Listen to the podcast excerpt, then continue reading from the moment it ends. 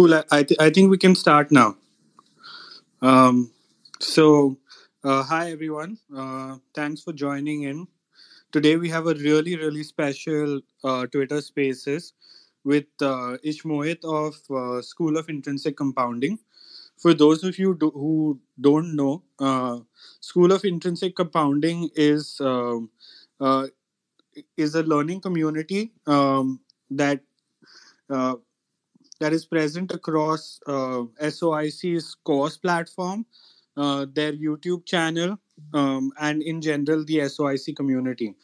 Uh, is the founder of SOIC um, and has been putting out informational content uh, on the investing space for the last couple of years. Uh, he is a seasoned investor himself and um, um, has been in the market now for many years. He's here today with us to share his uh, his knowledge, his insight, his wisdom, uh, f- of which uh, Sahir and me have been beneficiaries uh, for the last couple of years. So, hi Ishmohit, uh, welcome uh, to your first Twitter Spaces, and it's an absolute honor to be hosting you. Uh, thank you for the kind words. I hope I do justice to the topic because um, sort of I've thought long and hard about it. And why do some countries with even lesser resources do better than the other countries? Why do some businesses with even lesser resources do better than other businesses? And actually, there's a pattern behind it. So that is one of the reasons. So that we'll discuss in today's talk. Fantastic. Uh, thanks, Ishmohit. Thank, thank you so much for joining us. It's a real honor. So, guys, uh, just a quick head start. Uh, nothing said here today uh, is investment advice. Everything is for educational purposes only. Uh, please uh, consult your own financial advisor before investing. Also, the the format will be slightly different. Uh, Ishmohit will be giving a 30 to 40 minute talk. Uh, and we will be asking questions in the middle of the talk just so it's a little more interactive. And uh, then it'll be followed by a, by q&a if you've joined us uh, for our sessions before it's not a typical q&a this time. It's a it's a bit of a presentation and uh, then it'll be followed by a q&a so um, if you have any questions please message either krishna or i ahead of time so that we can pull you up after the presentation's over. Uh, anything else, Krishna, before we start? Ishmohit, anything else before we start? No, nothing from my side, uh, like in terms. No, I, I I think we can go we can go ahead with the with the presentation and we'll sort of interject with questions um, as and when. Great, great. So I think to begin with, so today's topic is business. So today's topic is business strategy and its essence in investing. And actually, it is not just about business strategy. It's also about the aspect that how two businesses with exact same resources can end up with different outcomes, and how two countries with exact same economic resources or with exact same natural resources, or even with some countries which have had lesser uh, natural resources, have actually had better outcomes. Part of the reason is that both businesses and countries follow different strategies when it comes to politics or when it comes to different competitive strategies or when it comes to different business strategies so one of the most common misconception or one of the most common myth in the world of business or investing is that if you ask anyone what is their strategy suppose if you ask any businessman what is their strategy and if you ask anyone what is their strategy and if their answer is that our strategy is to be the best then most likely or not they do not have a strategy or a, or a well defined one. I think one of the key criteria that defines a strategy is in what unique way can you add value to the society or, or in what unique way you can identify white spaces and attack them so just to give you an example to start with now way back in if i'm not mistaken with the date so way back in 1960s and 1970s uh, you must have heard about a uh, you must have heard about a uh, heard about an energy drink by the name of Red Bull. So Red Bull was actually uh, was supposed to be launched in West Germany, but Red Bull.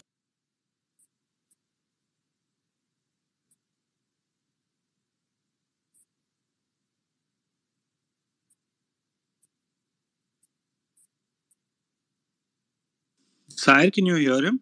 Nope, nope. Um, wait. Let's let's give it a second and see if uh, Yep. if he's able to come back. If not, we'll move uh, to speakers, move him to listeners, and then bring him back.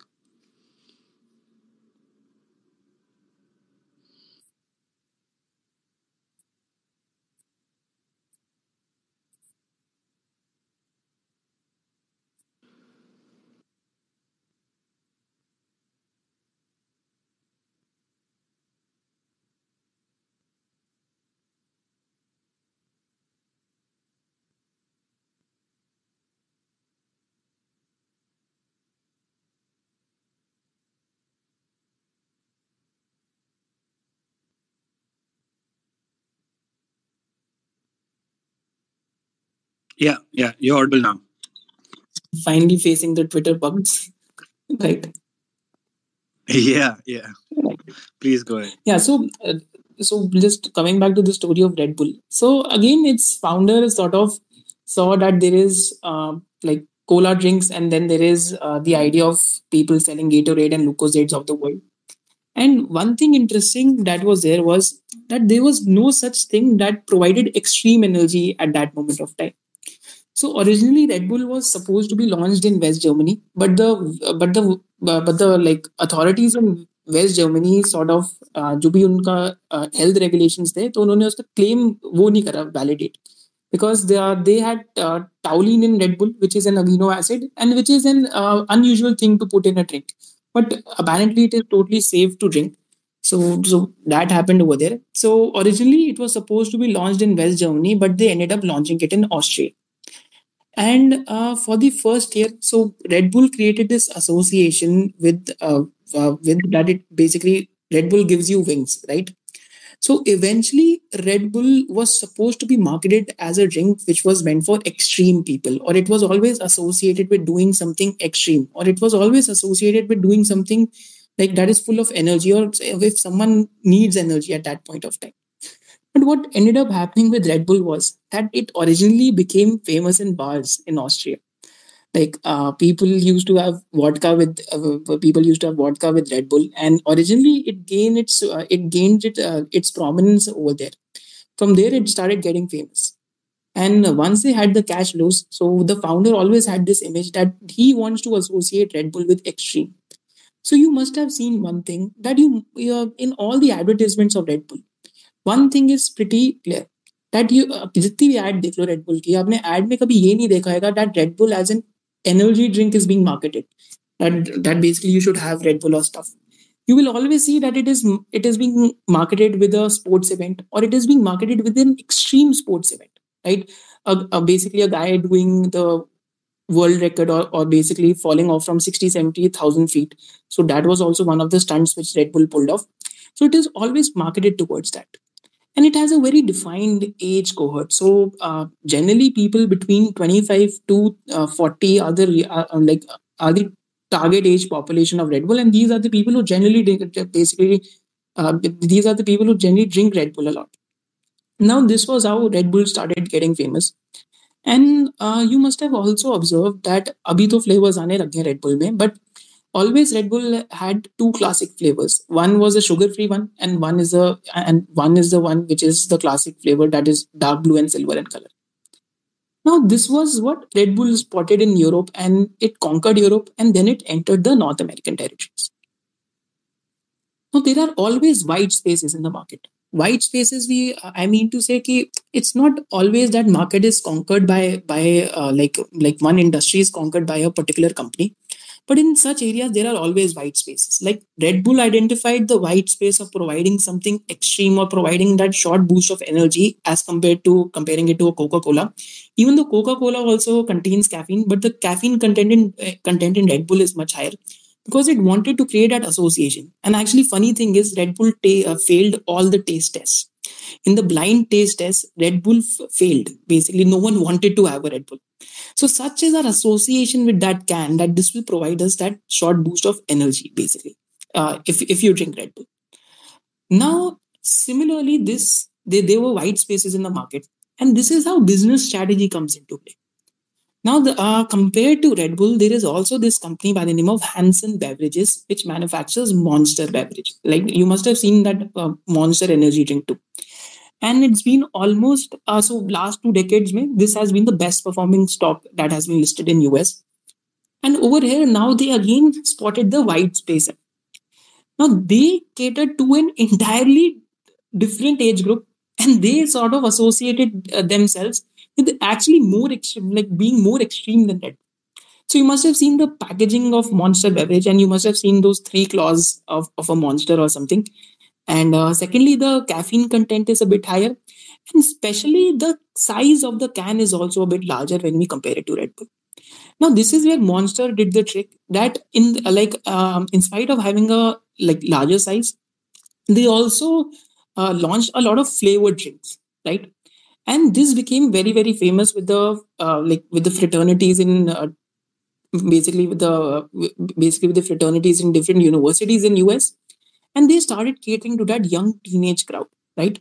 So actually there have been uh, two or three sad deaths as well after drinking monster because of ca- because of caffeine overdose. So that is actually a thing that where people might get heart attacks or stuff. But a lot, they catered to young population and they sponsored all those events like monster truck they sponsored too. And they also sponsored all the skateboarding events. This is how they identified their white space, like larger in size, more extreme in association, and secondly, targeting an age group that is not targeted by Red Bull. So they targeted an age group between 18 to 29. This is how they spotted their white space. But actually, it is claimed that people between teenagers between 14 to 17 also drink a lot of monster so this is how the association came into being and uh, this experiment i also did with uh, two of my friends who came back after uh, basically after, one was studying in switzerland and the other one was studying in us so both of them um, i asked them ki which uh,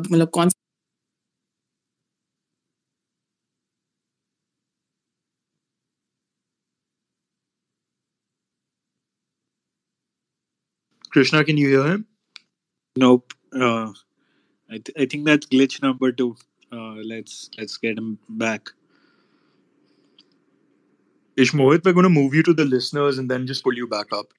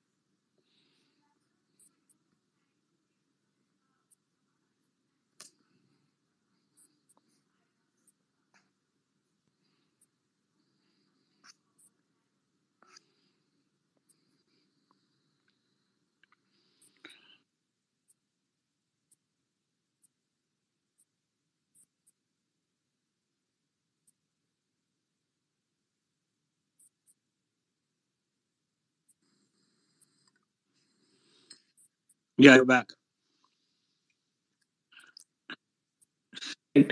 Yeah, yeah. It, it's it can be very uh, up and down. Sometimes, like four or five times, you'll be booted out.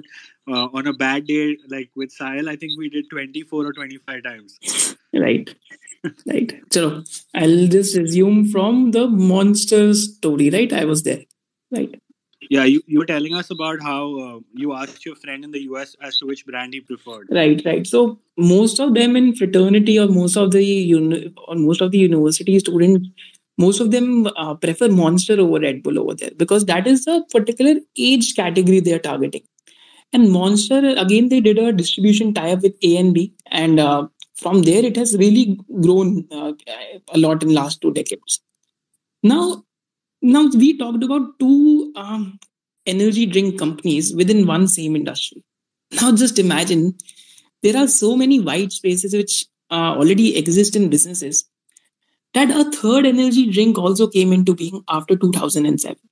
So uh, one of the uh, one of the Indians who was who was basically living in USA, he uh, so he basically he had the Red Bull in in one of the conferences and he recognized that for having uh, this short of energy i'm consuming so much of drink like so I'm like i'm having uh, such i'm having such a big can of 250 to 300 ml what if i can compress this to a 10 or 15 ml shot right? This is what he th- this is what he thought about. And this this is how 5 hour energy was born which is again a multi-billion dollar brand now. Now white spaces and and markets so it's just like natural species. Wherever you find opportunity to sort of reproduce yourself or wherever you find your opportunity to uh, to sort of conquer the the space this is it's, it's, uh, something similar ends up happening in the world of business. So uh, t- talking about 5 hour energy so 5 hour uh, so 5 hour energy did something very very clever. So they marketed themselves to especially people who are working in jobs who needed sort of uh, like as the name says five hour energy right? If they're feeling lethargic at their jobs or if they want to feel revitalized. So you can have just one shot of five hour energy right? And it's one shot that has 160 to 170 milligrams of caffeine uh, and uh, that is like 15 ml right? That is two or three sips. So again this is how they marketed themselves. And their target age group was people above the age of 32 to 33 right they they started targeting people who weren't consumers particularly of red bull or who weren't particularly consumers of uh, monster beverage. And this was how the brand was born. So again they spotted one more white space opportunity. And they positioned their brand in such a way that all the five are uh, like all the five are energy drinks in us are kept close to the billing counter. That if you want basically if you want to grab it then you can grab it on the go. So this was a strategy this company implemented and monster beverage and red bull tried uh, basically co- copying the strategy. They also launched their own small products. But they, there wasn't any comes so they failed and actually they uh, sort of withdrew their brand after only one year. Because uh, the age population which associated with red bull or um, a monster beverage was quite different with the age pop- uh, population that associated themselves with 5 hour energy. So point is that within of within a single industry which to an outsider might seem saturated at the beginning. There could be such different businesses that can be born in the span of last 3 to 4 decades. And this has happened right in front of us in a boring industry as such as energy drink right? So uh, over, over here so this is why i think the essence of business strategy or the essence of strategy when it comes to assessing countries comes into play and linked to this recently so before i come to investing examples and stuff so uh, i've been I, have been reading this book how asia works i've just finished this uh, so this is one of the seminal works which i will suggest almost every investor should read मतलब normal लोगों को भी पढ़नी चाहिए सारे investors को भी पढ़नी चाहिए because this talks about that how uh, a set of Southeast Asian countries or a set of North Asian countries ended up becoming export powerhouses within a span of four to five decades right? And how a set of few southeast asian countries in spite of having much larger resources or in spite of having much more natural resources didn't do anything because they didn't follow the right strategy. So three pillars of all these export houses have been built on the three strategies. That is agriculture, manufacturing, and third one is financial regulation. So agriculture. So I'll just talk about agriculture and manufacturing, financial regulation. I'm still on that, like on that chapter. I'm, I'm, I'm yet to finish it, but I was able to draw association with what Michael Porter says or what happens in the business world. That exactly that ends up happening on the on the country level. So uh, in terms of agriculture, so let me give you an example. So Japan as a country uh, the entire land of Japan, only 14% of the land is cultivable. Now, if I compare this to Malaysia, so in Malaysia, as an entire country, more than 30% of the land could be cultivated. And if you look at yield of the crops, so Japan has higher yield of crop when we compare it to Malaysia. Now, simple understanding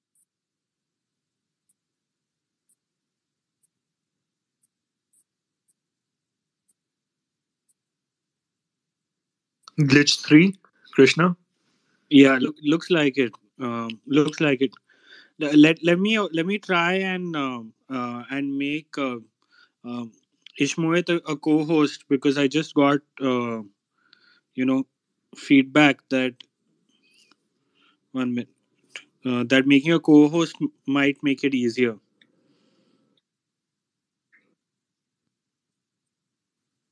Yeah, yeah, audible now. Uh, where was I? Um, Malaysia, somewhere, right? You were talking about the yield, uh, Right. the Japan and uh, Malaysia, I- right? Right. Yeah. Right. So, uh, just one second, just collecting the thoughts again. Uh, right. So, Malaysia as a country had lower cultivable, like had a higher cultivable land, but lower yields when we compare it to Japan. Now, reason reasoning was simple that all these successful export powerhouses, whether I talk about South Korea, whether I talk about Taiwan, whether I talk about Japan, or whether I talk about China post 1980s, all of these countries successfully undertook agricultural land reforms.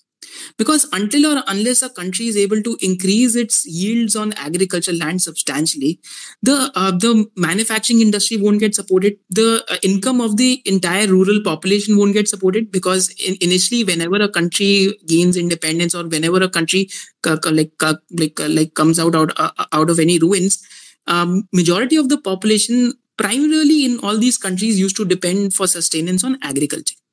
So this is one of the things that these countries recognized early in their journey. Like China recognized late after Deng Xiaoping came in, but still they have grown by leaps and bounds. But just to give you an example, like in Japan, and on all these uh, basically land reform authorities, so where the difference arose that on on all these land reform authorities, all the landlords, which you were people who used to own like acres of land, they weren't allowed to sit on the land reform authorities. Whereas peasants or people who were tenants or people who were from a peasant background, they were the ones who were sitting on the land reform authorities. And they did equal distribution of land. So this was also an estimate that was done that uh, whenever sort of uh, like in countries like Philippines as well, in countries like Philippines again, what happened was the, the on the land reform uh, basically body, all the landlords were sitting. So it led to unequal distribution of land, or more or less the same policy continued. Similar thing ended up happening in Malaysia, and similar thing ended up happening in Indonesia. So in such countries, you will always see inequality of wealth, and in such countries, you'll always see that a few large people control a lot of wealth. You might not have seen a lot of corruption cases. So, so Malaysia, ka, you might have seen that corruption case that emerged out of 3MB, right? So this is how I think agriculture forms the backbone of the economy. And uh, Japan, Korea, Taiwan, and China, all these four countries were successfully able to distribute the land and were successfully able to increase the yields from their land. Malaysia still hasn't done that. Indonesia still hasn't done that. And this was a strategy which the political leaders of these countries recognized early. Now, coming to the second part of the strategy, that why they so if you um, like uh, if you must have heard, heard about these companies so all of us all of us have heard about suzuki all of us have heard about hyundai all of us have heard about samsung right? So these are some of the brands which have just uh, like or these are some of the manufacturing powerhouses in last 3 4 decades which have come into play. And there's also this south korean company by the name of posco which is world's fourth largest uh, steel producer. So again what ended up happening so let's just take example of one country that is south korea right so in South Korea, after uh, the uh, like Korean War and stuff, in 1960s they had a uh, they had a premier or a or a prime minister by the name of Park, right? And that prime minister, what he did on the on the first, on the on the first day of his tenure, that he sort of rounded up all the industrialists, arrested them, and made them sign a bond that all your wealth is the state's wealth, unless or until you do what we say and and uh, actually the the regulations and the stipulations they they sort of applied on their own entrepreneurs were just mind boggling if you think about it. So they created this entire idea of export discipline export incentives and uh, companies like hyundai and samsung were born over a period of time. So such was the export discipline and export incentive uh, like reinforced or uh, like sort of like put up by these countries on their own entrepreneurs was if you didn't export this much amount or if you didn't export this much that, that much amount your credit lines were taken away. That was a type of export incentive they enforced on their own entrepreneurs. So they started feeding their winners and the losers eventually got weeded out.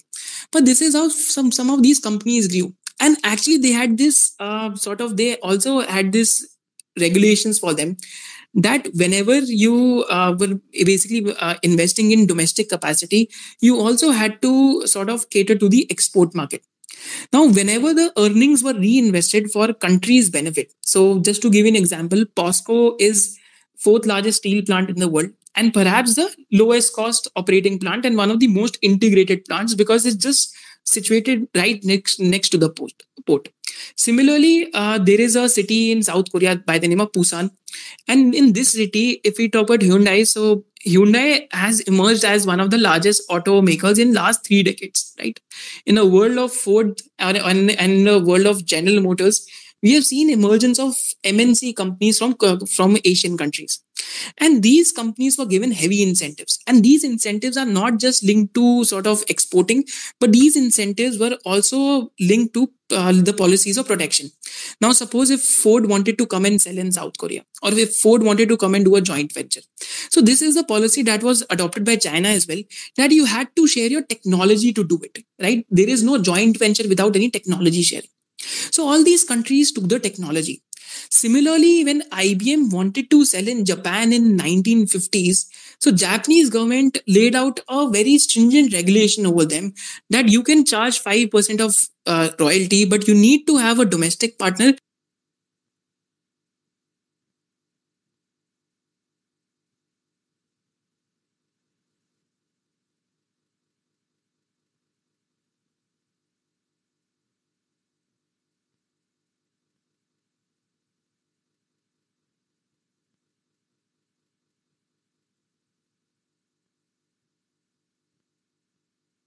Krishna, can you hear him? Yeah, yeah, you're audible now. Uh, you you were on uh, uh, the partners that they need a local partner. Yeah. So uh, basically, even when a when a company like IBM wanted to sell in Japan, so they needed to have local partners, and even to those local partners, you had to tra- transfer your technology. So again, this was a conscious strategy of creating an export of creating an export hub, right? And over a period of time, these countries had this long-term thinking and uh, So just to give you an example, Hyundai automotive uh, area made losses for almost 10 to 11 years, but they were given heavy government incentives. Now, drastically, let's compare this to the example of Malaysia on a on a different note now malaysian entrepreneurs also had this opportunity. They also made this much money. But they didn't reinvest in export capacities. They started investing abroad. Some of the malaysian entrepreneurs opened casino in macau. Some of the malaysian entrepreneurs bought land like land in foreign countries. So that that wealth wasn't reinvested in the country and this is why we do not hear of any Malaysian exporters or we do not hear of any Indonesian exporters. And the funny thing is that even in Malaysia, the low, the basically the low end value chain, uh, basically processing industry, which is focused more towards exports, even that is run by the South Koreans. Now, this is a consciously a strategy that uh, countries adopt. This is also an example of conscious strategies that business target. And this is how the element of business strategy and strategy on the level of country starts playing out. Now, let's come to some examples. Let's come to some Indian examples as well. And uh, let's sort of talk about that, uh, what can sort of happen in the Indian context and why companies do things differently. So one thing's for sure, I think I'll just discuss two brief concepts before I go into more and more Indian case studies of listed space. So uh, Michael Porter's five forces analysis is a is, is a very good uh, tool to sort of assess how the industry structure is looking like and how the com- and you have to think about that what the company is doing to uh, basically assess the industry structure or how the industry structure is changing around the company all the times so Michael Porter's five forces again. So simple five forces. First is competitive, like competitive rivalry, that how strong or how stringent the competition uh, competition uh, is within the industry. Second is availability of substitute goods. That whether there are substitute goods uh, basically available or not for the for, for a particular product. So availability of substitute goods is a real threat actually in the real world. If you think about it, 12 years ago we used to store our data on on basically on basically CDs by Mitsubishi. No, sorry, Mitsubishi. I'm saying uh, this the, this company. Philips, Philips or Moser right? So we so we used to so I always get confused between Mitsubishi and Moser So right, so we so uh, we we used to store our data on Moser Then availability of substitute goods. Then we started getting pen drives by Kingston or or or basically uh, Transcends then from pen drives, we went to some people went to hard disk. Then we got cloud, and now I I don't see people carrying around a pen drive or that to say even matter a hard disk. Most of the like storage is is done over cloud, right? So availability of substitute goods is a real threat in the real world. then barriers to entry that how stringent the barriers to entry are within a particular industry right so barriers to entry basically end up mattering a lot so see they, there could be temporary pools of profit that can get created like uh, this ethanol play. But as such there is uh, no particular barrier to entry within the industry right? So i always uh, sort of classify these companies into structural multi-baggers or basically transitionary multi-baggers like transitionary companies or structural companies. So uh, transitionary is something that is there if there are there are no barriers to entry within a particular industry right uh, so some of the API companies, right? So some of the API companies where they manufacture and sell APIs, over there I'm not able to recognize any barrier to entry. Suppose if you talk about Solara Active, right? Now Solara Active says that we are going to backwards integrate into isobutyl benzene and we are getting into regulated markets and we have fixed pricing. Now IOLCP comes up and say that we are also we are already backwards integrated into isobutyl benzene. Now we are also going to start selling in regulated markets, and 75% of our business is coming from long-term contracts. Now SMS Pharma comes up and say that we have put up 200 crores of capacity for uh, for, for, for basically ibuprofen, and we are also going to sell in regulated markets, right? So you, you can get the point that barriers to entry within that particular space aren't that high right so markets are rightly skeptical when they view that all these companies are in that particular commodity. But now uh, what usually ends up happening in bull markets the basically the narrative changes that the company will get into some some, some basically some other product divisions or something. But again over there as well if you're not able to answer that what is the right to win for this particular company then those uh, investments usually end up uh, as trades. Because if you do not have that particular answer just to give you this example of Solara Active, so we actually asked a few questions to the management as well uh, that they're launching so many incremental DMFs. So what is your strategy? Do we have any low cost competitive advantage in any of those particular DMFs? So their strategy was that it's an umbrella sort of launch. Umbrella launch ki it's a wide launch. There is no particular uh, low cost advantage like they had in ibuprofen, which made them survive for a lot of years there is as such no low cost competitive advantage in a particular DMF. So then that gives you an idea that this business doesn't have a defined competitive strategy. People can say they are doing CRAMS or stuff, but if you do not have the answer for right to win, then those investments usually end up being trades, in my opinion, if you do not have that right answer. Then uh, fourth and fifth thing that is bargaining power of buyer and bargaining power of suppliers. So we'll sort of look at more examples when, like when we go beyond. So just before I come to the like uh, like the basically more examples and more case studies at how some businesses have defined their competitive strategy in a very strong way, whereas some businesses which which haven't. So just before we go there, one thing to recognize is that one thing that all of you should do as well, which I have I have started appreciating more in last two years, and actually uh, जब बंदे को जब बंदे को मार पड़ती है तभी इसकी अप्रिसिएशन और आती है सो you should classify the businesses that you own in terms of the nature of customer or the clientele they are serving to. So I typically like to club I, I typically like to classify it in four forms. That is business to business, business to government, business to consumer, and business to institu- institutions. Now, business to business, I have examples of the CDMO industry, the IT industry. So these are examples of business to business. Even the even the chemical industries, uh, basically, they're selling to uh, they they're basically selling to a business. And in in such type of uh, like industries, there is some element of working capital being high because uh, most of these companies are uh, uh, are exporters in nature. But there are many Indian examples as well.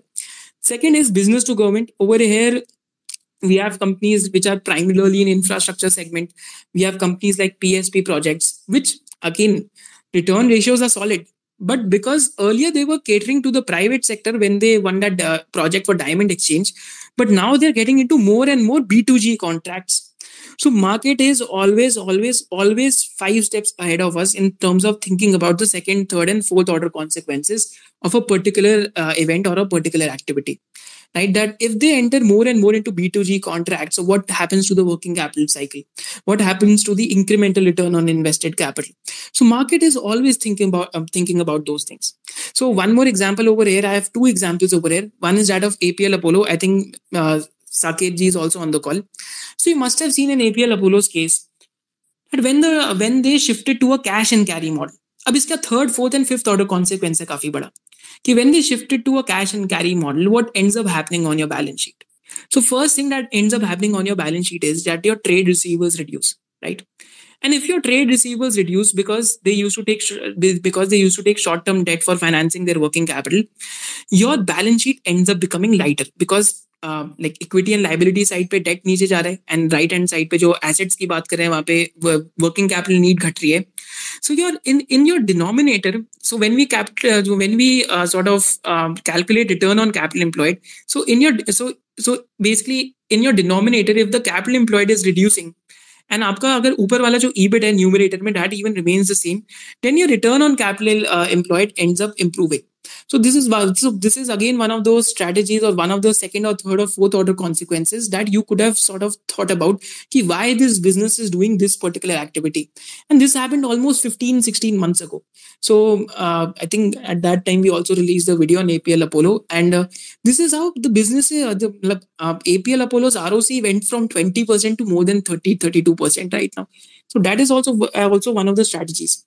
Then third type of business that we have is business to consumer, and final business that we have is business to institution.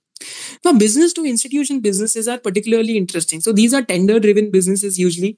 So if I talk about Laurus Labs ARV business, so that is a tender driven business, right? Which has a three to four year tender cycle. So always there is this element of uncertainty around the uh, basically around the sales and around the cash flows. This ends up creating a lot of opportunities as well if Laurus Labs is a is the lowest cost player over there. So this helps you to identify those opportunities. But I but I particularly like to classify the businesses into these four categories, and I like to think about key what can be the second and third order or fourth order consequence if a business is making some structural change. So one more example. So if I just uh, like talk to you about this, so if we just look at PI Industries, right? Now PI Industries, what what they've been doing is uh, they're improving the asset turns, right? From the same asset earlier they were getting two x asset turn. Now from the same asset they'll get three x asset turn. Now just think about ROC or return on capital employed, or just think about the structural efficiency of a business. If again my uh, capital employed turnover improves, right? अगर मैं same one rupee के asset से अब three rupees की cell कर रहा हूँ पहले from that asset of one rupee I was doing sales of two rupees what ends up happening is that my efficiency of the business automate, automatically ends up improving so these are some of the things that you can also recognize early in your journey and um, the, just a second i'll just have a sip of water right, right. any uh, any questions Sahir or krishna free free to button yeah, yeah yeah. I hope it is going well. Yeah. Examples Krishna, yeah, it's going really well, man. So super engrossed. Uh, do you want to go first, Krishna? Or should no, I no, no. Sir, sir, you go first. I'll go next. Okay, so Ishmohit, you were talking about barriers to entry and uh, uh, how they impact uh, transitionary or structural multi-baggers. I wanted to know when, in the case of a transitionary multi-bagger, and you were talking about, uh, you gave the example of ethanol. Um, how important is first mover advantage and how important is uh, scale in that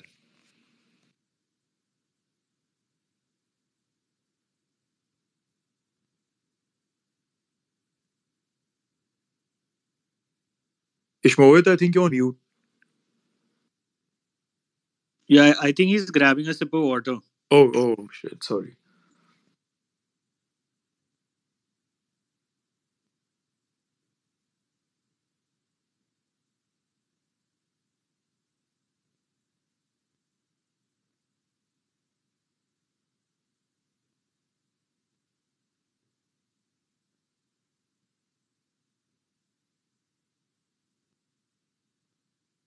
Yeah, yeah, you're audible. The fifth time, so if you can repeat the question, please.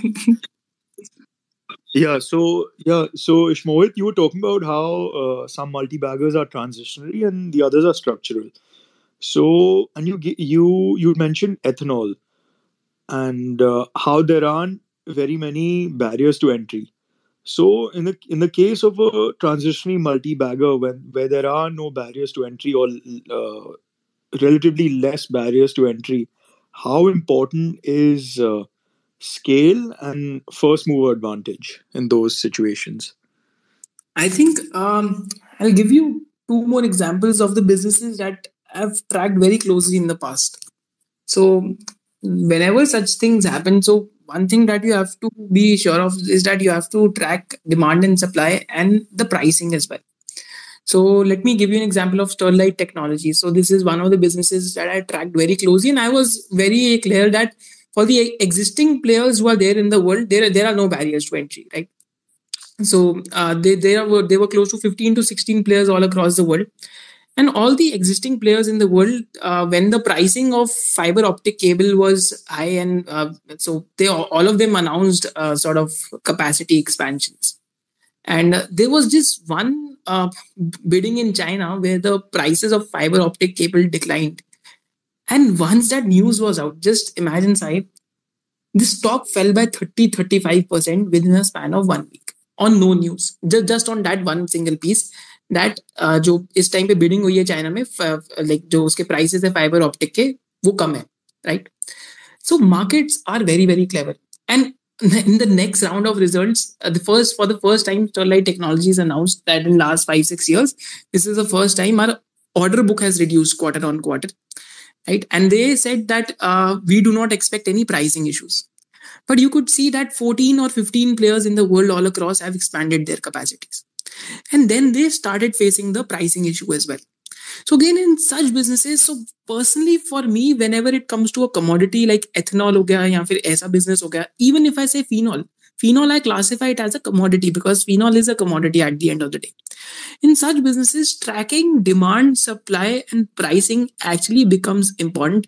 Now, suppose to, uh, tomorrow Reliance Industries comes up and they say that we are going to expand in uh, phenol, right? We are going to set up a plant of two, 3,000 crores. Do you think Deepak Nitrite would get a 35, 40,000 crore market cap? The answer is no. It's toast, right? So in such businesses, tracking that element of demand and supply where barriers to entry are very, very shallow, it becomes very, very important. But vacuums can always get created. So one of the market vacuums that got created was in the shrimp industry. So we had this uh, EMS disease in uh, in Vietnam, and for almost five years, there was a vacuum in the industry between 2010 to 2015 to 2016 where the indian shrimp exports grew by 25 30% uh, per, per annum. And avanti feeds was almost a 2 300 bagger. So whenever you're looking at such businesses or whenever you're taking exposure to such businesses one thing which i particularly like to do is i like to limit my allocation. And secondly I particularly do not have so many such companies in the portfolio because tracking so many companies becomes a tedious task. Because stock falls by 20% and second day you get to know some commodity pricing is down or some new competitors as a uh, competitor has entered. This is one of the reasons why i couldn't make myself to buy borosil this company borosil renewables it's into solar glass makes uh, the manufacturing of solar glass. Similar to phenol play right? Anti-dumping duty is there. Some of the competitors weren't there. Two or three players have recently announced expansion too so if you just think about the industry structure, yes, Borosil will expand the capacities by three or four x. Do you really think that they have the pricing power? Like my answer is still no. I am like people who have made money, uh, like thumbs up for them, a pat on their back too, because thoda lonely profession. If you make money, exceptional. I have actually made a lot of money on Deepak Nitrite. So again, that is also uh, I still classify that as a transitionary multi-bagger until or unless they get into they they they're able to get into downstream and get into really high margin products. So this is my short take on that side. Uh, thanks a lot, man. Uh, that was great. That was amazing. Krishna, do you want to go next? And uh, yeah, I have, I have, one last question about uh, what Ishmohit had spoken about. So I'll ask after you. Sure. So, Ishmohit, my question is a little bit more, uh, you know, going back to the sort of overarching theme that you had brought up uh, when you spoke about uh, Red Bull and Monster and 5 Hour Energy, which is, uh, you know, the, the key component of, of business strategy is how do you add value, right? And I, I wanted to know from you if, you know, when, when you're looking at any business strategy, what are the quickest ways in which you can identify um, you know is this a good strategy are there any thumb rules um, any mental models or any principles that help you see i think um, some of the thumb rules that definitely end up helping you is um, first thing first that if you understand the business you can sort of see I am of the contrary opinion. People say understand the return ratios, then look at the business. I think if you understand the business and then you sort of look at the return ratios at the same time, you start to appreciate what is really behind the moat of this business. Now, let me give you two, three more examples. Now, again, I can be horribly wrong over there. So I'm also a learner and uh, I'm completely open to being wrong. but I've been tracking all the three companies within the fluorine space for for a period of time now. So if I just talk about Navin, SRF, and Gujarat Fluorochemicals. Now, SRF has been a massive, massive multi-bagger. So has Navin been. Uh, Gujarat Fluorochemicals has also done well. But uh, like to answer your question, Krishna, over here. So like now SRF and Navin had different business strategies. SRF, uh, so between 2015 to 2018, what ended up happening in the agrochemical industry across the world, that we had a downturn. Companies like PI Industries didn't grow, and uh, and because uh, all the major agrochemical majors were consolidating. But SRF had generally a more aggressive management and what they ended up doing is that they um, so this is actually the first time i've actually seen this happening in terms of analyzing more and more businesses. But they sort of put up 2000 crores of capex just to expand the capacity when the cycle turns up right? I've seen companies actually being very trim and uh, like uh, basically being very uh, asset light uh, at such moments. But srf actually ended up expanding the capacities. And once the cycle turned upwards they reaped the benefits because the chemical business grew at 40 45% CAGR and we've seen how the stock has reacted. But Navin at the same time, they didn't expand. Now, I'm not saying that is the wrong strategy or, or the or, or, basically the right strategy, but they, this is why they, they, were given a very conservative tag in 2018, 2019.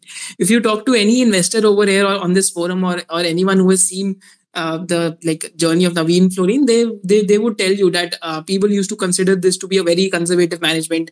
Uh, like in the case of SRF, they were putting so much of money, but Navin was it. But now here is where the distinction comes in. Now if you now if you look at the return ratios, Navin is doing 23 25% ROC, whereas SRF is doing 14 15% ROC. But now Navin is investing into capex, even though uh, SRF has also announced a three four thousand crore capex. But Navin, for its balance sheet size, uh, current uh, net fixed asset block is close to six hundred to six fifty crores. I think five fifty crores. That is the right number. And they are doing a capex of almost 800 crores in next six quarters, right? And the entire capex is for products which have 28 to 30% EBITDA margin and which have higher asset turns.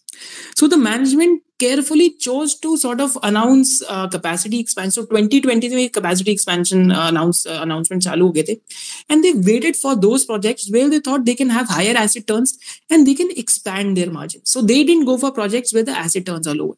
Now, if you look at the stra- now if you look at the business strategy of both the companies, SRF on a consolidated uh, consolidated basis has a 0.8 to 0.9x asset turn for the chemical business, whereas Navin in some of the plants has 2.25 to 2.5 2.5x asset turns.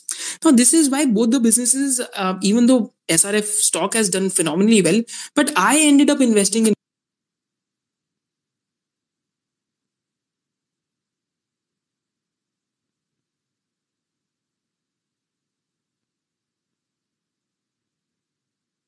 Uh, let's bring him back.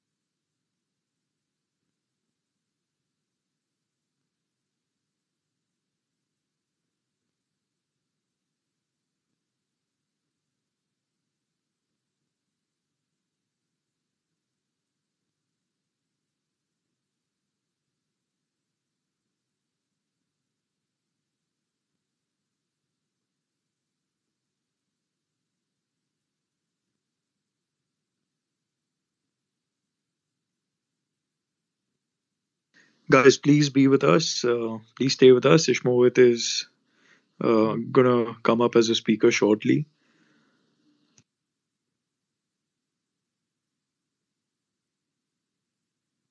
Hey Krishna, what an advertisement for Clubhouse, man. I swear. I swear. I mean, this is this is his Twitter Spaces debut. Imagine how he's gonna feel going back. There he is. I think you guys have missed thing. I mean, it's also teaching people how to be patient long-term investors. So I guess people do his job for these kind of discussions. Yeah, that that's also true. Am I audible? Yeah, Yeah. yeah. Oh, great. Finally. this is full of bugs, but still, I think it's fun to have discussions. Right. So, He's actually teaching us to deal with volatility. right, right. actually, right. Um, where where were we? I think someone asked a question as You were Yeah, saying you're uh, how you picked Navin over SRF, and then I guess that's when it cut off. Yeah. You, you spoke about uh, 550 crores net block, 800 crores um, um, capex uh, with 28 to 30 percent EBITDA. You had just told uh, SRF's asset turns was 0.8 to 0.9, and uh, and then you were talking about Navin being around 2.2, and then you got cut. Right, right. So I think uh, that is the essence that that management actually announced capex when actually they had confirmed contracts in hand. If you look at the entire capex, that is backed by confirmed contracts. If you look at SRF, now their capex is running at full utilization. Still, they are doing a 15% return on capital employed on the chemical business. So eventually, the truth has to meet the return ratios. This is what I end up thinking. Now, uh, like two, three more examples in terms of business strategies. So, like uh, basically, Krishna, you asked. So, if you look at so uh, if you've been to US, so I haven't been. So I asked my friends, right? So have you tried the burger from In-N-Out? No, no, no. Uh, I haven't. I haven't. But I, I've been there. Right. So uh, apparently, so In-N-Out is a burger chain over there, and uh, like it's been a burger chain there, like over there. It's like it's been it's it's a very it's it's a very famous burger chain over there, and their USP is that they have um, freshly made burgers. Right. Customers usually have to wait for five to ten minutes for their order, or ten to fifteen minutes. Unlike unlike a McDonald's, where you basically basically you're given your order in one or two minutes. So now that is their USP. Again, they identified a white space and um, they sort of they they basically sort of stuck to that. And that is more of a regional brand. But those people who eat In-N-Out, they swear by In-N-Out. They usually do not end up going to McDonald's. So actually, there are these uh, fan clubs on YouTube. If you check the In-N-Out burger, you'll see how how much people are crazy about the In-N-Out burger. That people are traveling around like from around the world just to have that burger from In-N-Out. But again, that is a business. That is a conscious business strategy that they pick. One more example is um, like how many of you order Domino's usually? Like Krishna, you must order. Kan, you must also order. Sahil, you you must also order, right? Yeah, yeah, for sure. Uh, Today only uh, uh, at uh, Suru's, uh, uh, Suru did the QSR webinar, right? So, so I, I tweeted immediately that uh, this is making me mad hungry. I'm ordering some pizza right now. Right. See, now uh, they realize this early in the game that if you look at this Porter's five fo- forces, right, bargaining power of suppliers, they didn't want to get squeezed by the food aggregators. So you either end up uh, ordering through their application, or even if you order via Zomato or or if if you order via Swiggy, then the order is fulfilled. Uh, then the order is fulfilled by a Domino's delivery person, right? Because they saw this early, like they saw this two three years out that when these aggregators gain scale, what can eventually end up happening is that they sort of start uh, extracting more commissions right so they never uh, let the they, they never let this happen now this is the exact problem they're facing in the in hong's kitchen. So i actually went to their first ever store of hong's kitchen to do scuttlebutt in gurgaon. I uh, sort of um, basically we also tried each and uh, like we tried each and every dish that they had. But over there because they do not have that much of size they are not able to negotiate good terms with the food aggregators. They do not have that bargaining power yet. And uh, again this is how business strategy evolves as as your size also grows right so if you have any questions krishna on follow up to that No, so I just uh, just to sort of uh, sum up the example that you spoke about um, in terms of strategy. So uh, some of the things you spoke about were adaptability, um, identifying a white space, uh, and an opportunistic management. And then you spoke about two different types of uh, being opportunistic. One is you know being aggressive during a down cycle, and the other one is um, you know. Uh, uh, sort of expanding when when uh, the customer has already basically made the demand clear um, and then you're basically expanding i- in a certain way on their money right or on and money And I think one of the things that you have to understand about, uh, so again, one more case study. So this is not from a listed company. So um, this is from a company by the name of by the name of Xiaomi. So they manufacture this Mi phones. So recently, only there was an article in in one of the publications. Now, what has ended up happening is that strategy also evolves over a period of time. So five years ago, the average price of a mobile phone or the average uh, like uh, people like the, the basically the basically the average price was somewhere less to 10000 rupees that was the most commonly owned uh, phone but now that has inched up to 15 to 16000 rupees. Right? Now people are buying more expensive phones and it has come close to 15 to 16000 rupees. Now xiaomi is a market leader in the pre in the lower in, in the lower end. That is between 5 to 12000 rupees type market. And they've also seen that this trend is playing out right now. Now they have sort of segregated their brand. So redmi is the brand that is purely meant for the economy class and they've uh, re- rebranded the mi brand have launched themselves as xiaomi to cater to uh, phones which are um, uh, which, which are worth more than 40 to 50000 rupees now, to sell a 40 to 50,000 rupees phone, now over there, Apple has completely dominated the market, like 40 50% of the market share is with them. It, to, to actually conquer that market, uh, you need to have an offline presence. So, Xiaomi didn't have this online or like offline p- p- presence ever because it was an online only brand. But now we'll see exclusive company only stores opening up.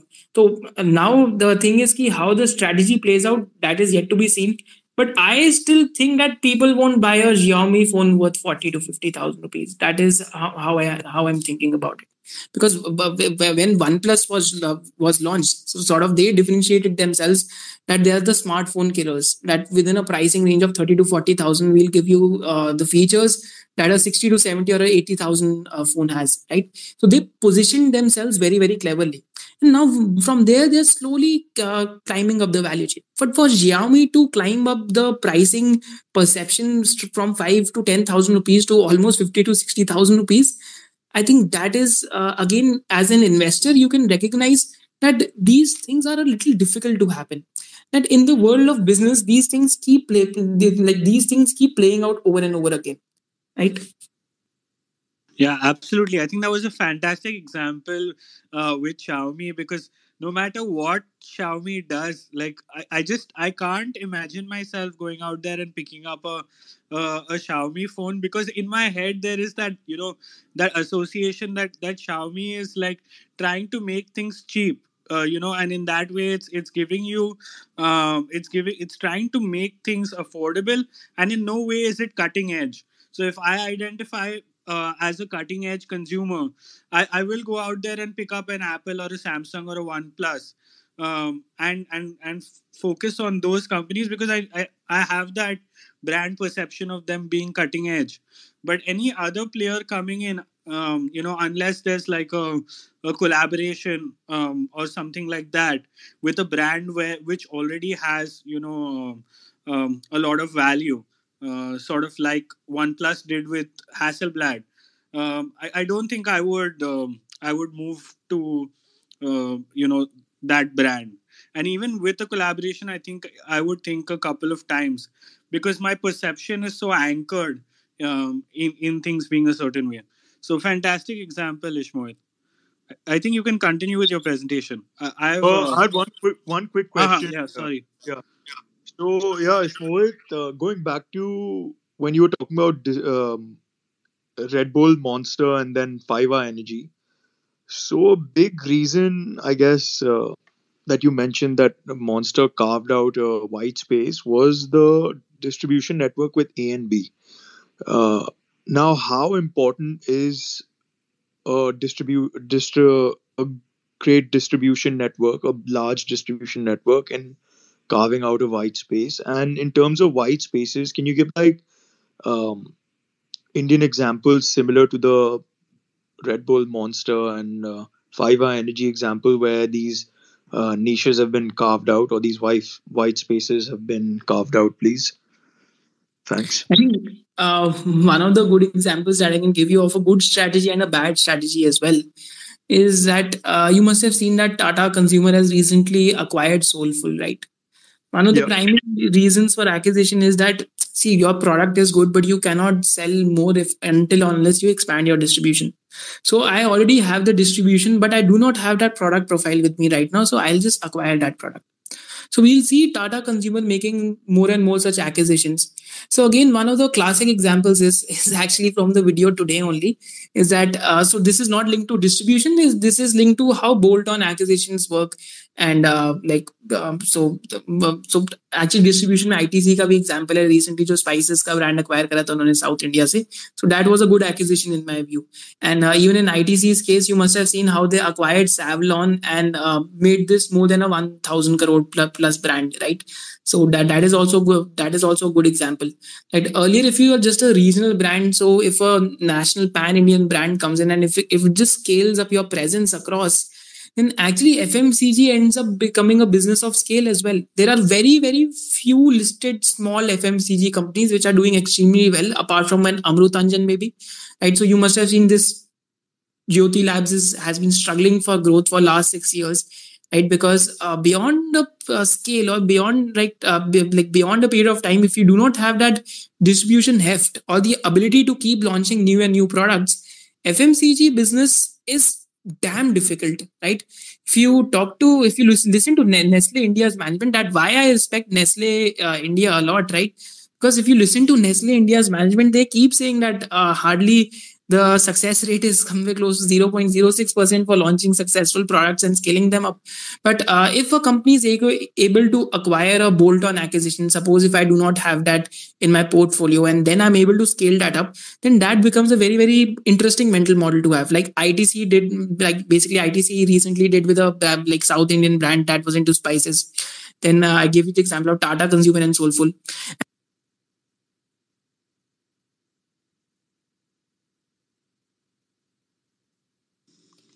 Whoops. yeah, let, let's let's bring him back.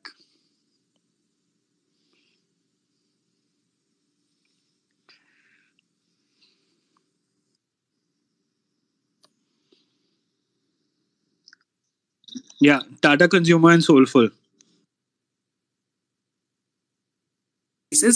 Right, which was a regional brand. And uh, also, I, ITC basically did this with Savlon as well. Now, uh, so Sair, I'll just expand your question to a little broader sense.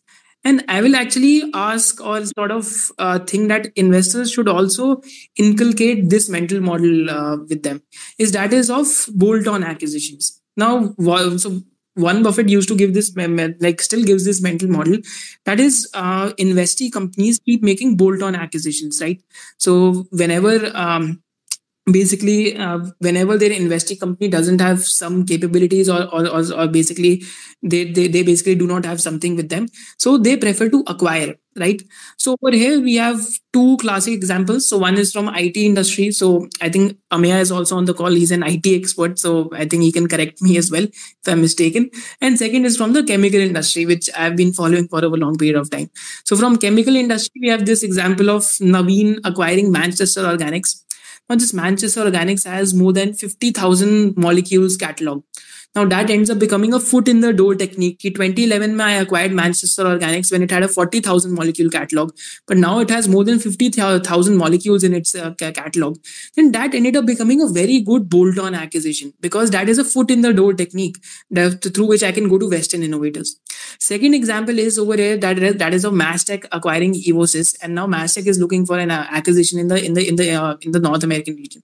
So today today only I discuss um, like uh, Mastek's acquisition of Evosys and how the like the number of clients they got access to and their actually go to market strategy uh, sort of became very defined and cutting edge after the acquisition. So just just sort of I made the answer a little broader uh, side. Perfect. Right. Perfect, man. Thank you.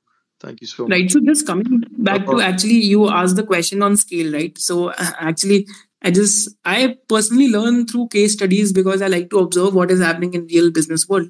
There is sort of this thing as well. If a business is able to scale in seemingly a commodity, like uh, in seemingly a commodity business, and uh, if like more like if the competitors are lethargic, then just through execution that business is able to sustain over a period of time, even though pricing might be out of his control. I'm not saying this will be a 30 40 50% roc business.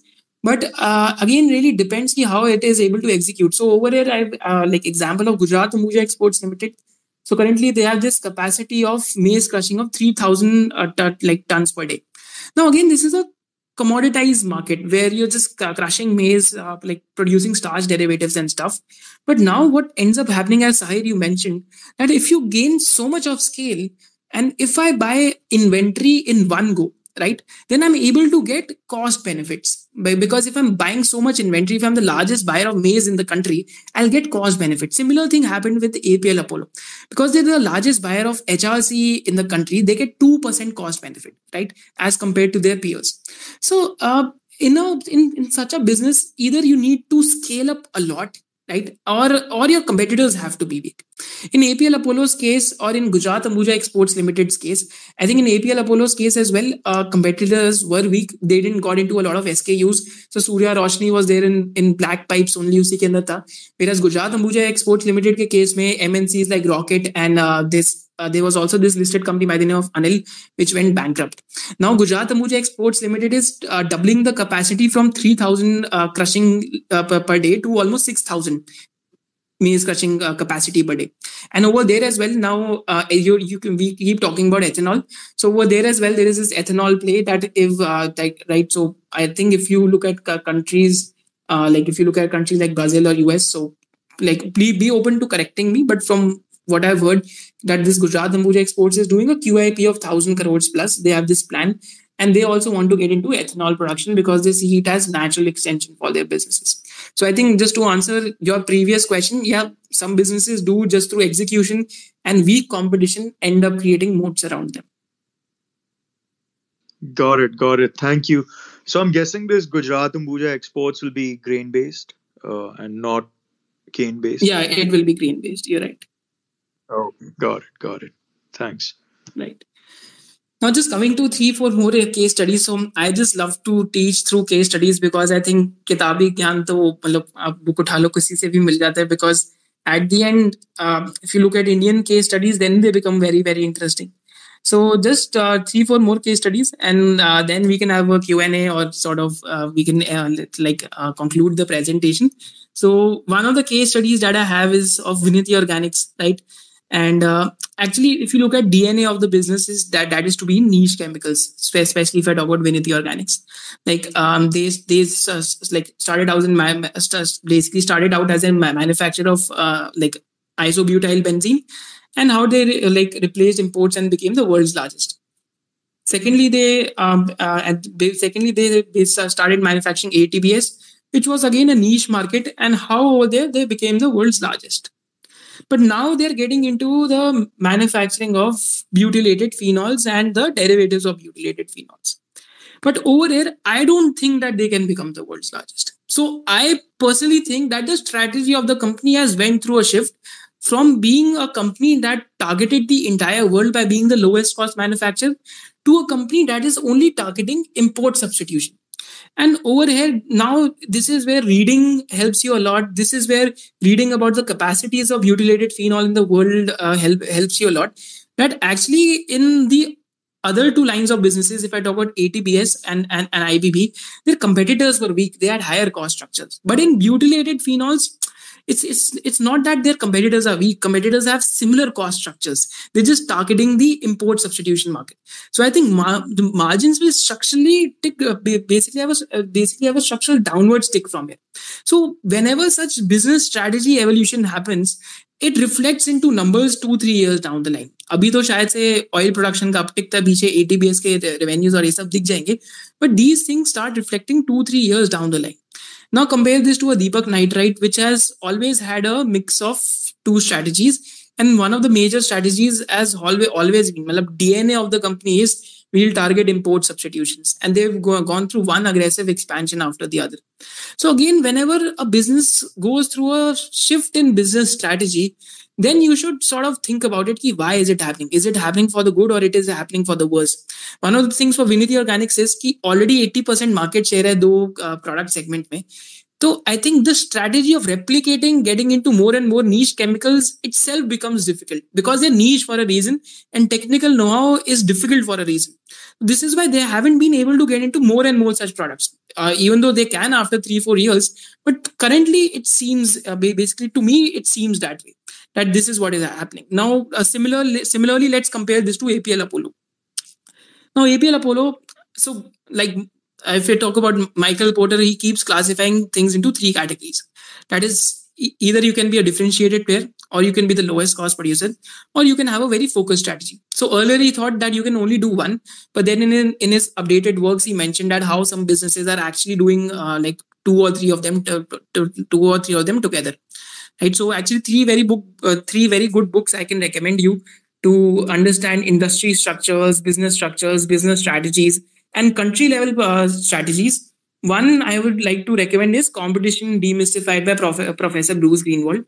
Second is Understanding Michael Porter. So this is not the Michael Porter book. So this is a book written by an Italian. So uh, by an Italian author, Understanding Michael Porter.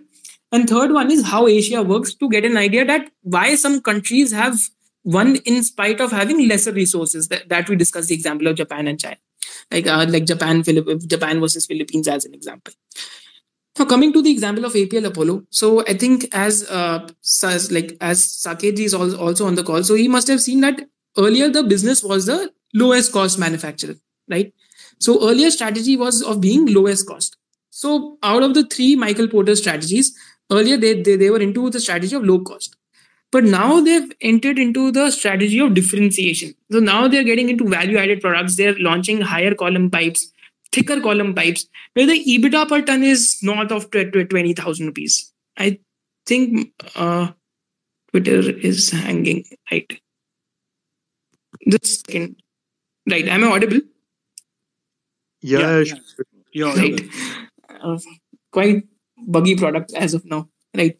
So again, so this is happening in APL Apollo's uh, strategy, and if they're able to sort of de-risk themselves, and if they're able to become a much more non volatile business तो ऐसे businesses में structural री rating होती है right तो जब if you really want those type of returns की whether it can go to that 60 70 p where a lot of people come in and start calling it consistent compounder then you have to take a bet on that strategy right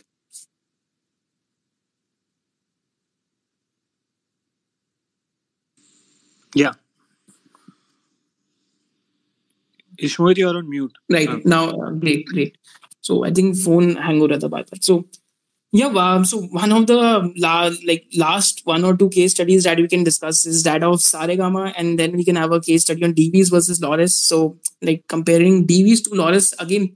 If you look at Laurus Labs business, so incrementally the 1700 crore capex out of that, I think 60% that is uh, out of 1700 crores. If you uh, like cut through the capex numbers, 800 to 1000 crore of capex is planned for the formulations business, right? Now, just like TSMC, so Taiwan Semiconductor, uh, like semi semiconductor manufacturing, what they did that they didn't go into designing of the chips.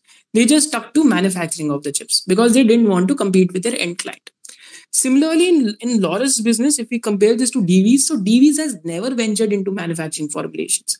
Now, just imagine, just imagine you're basically you're sitting in an industry which is going through a boom.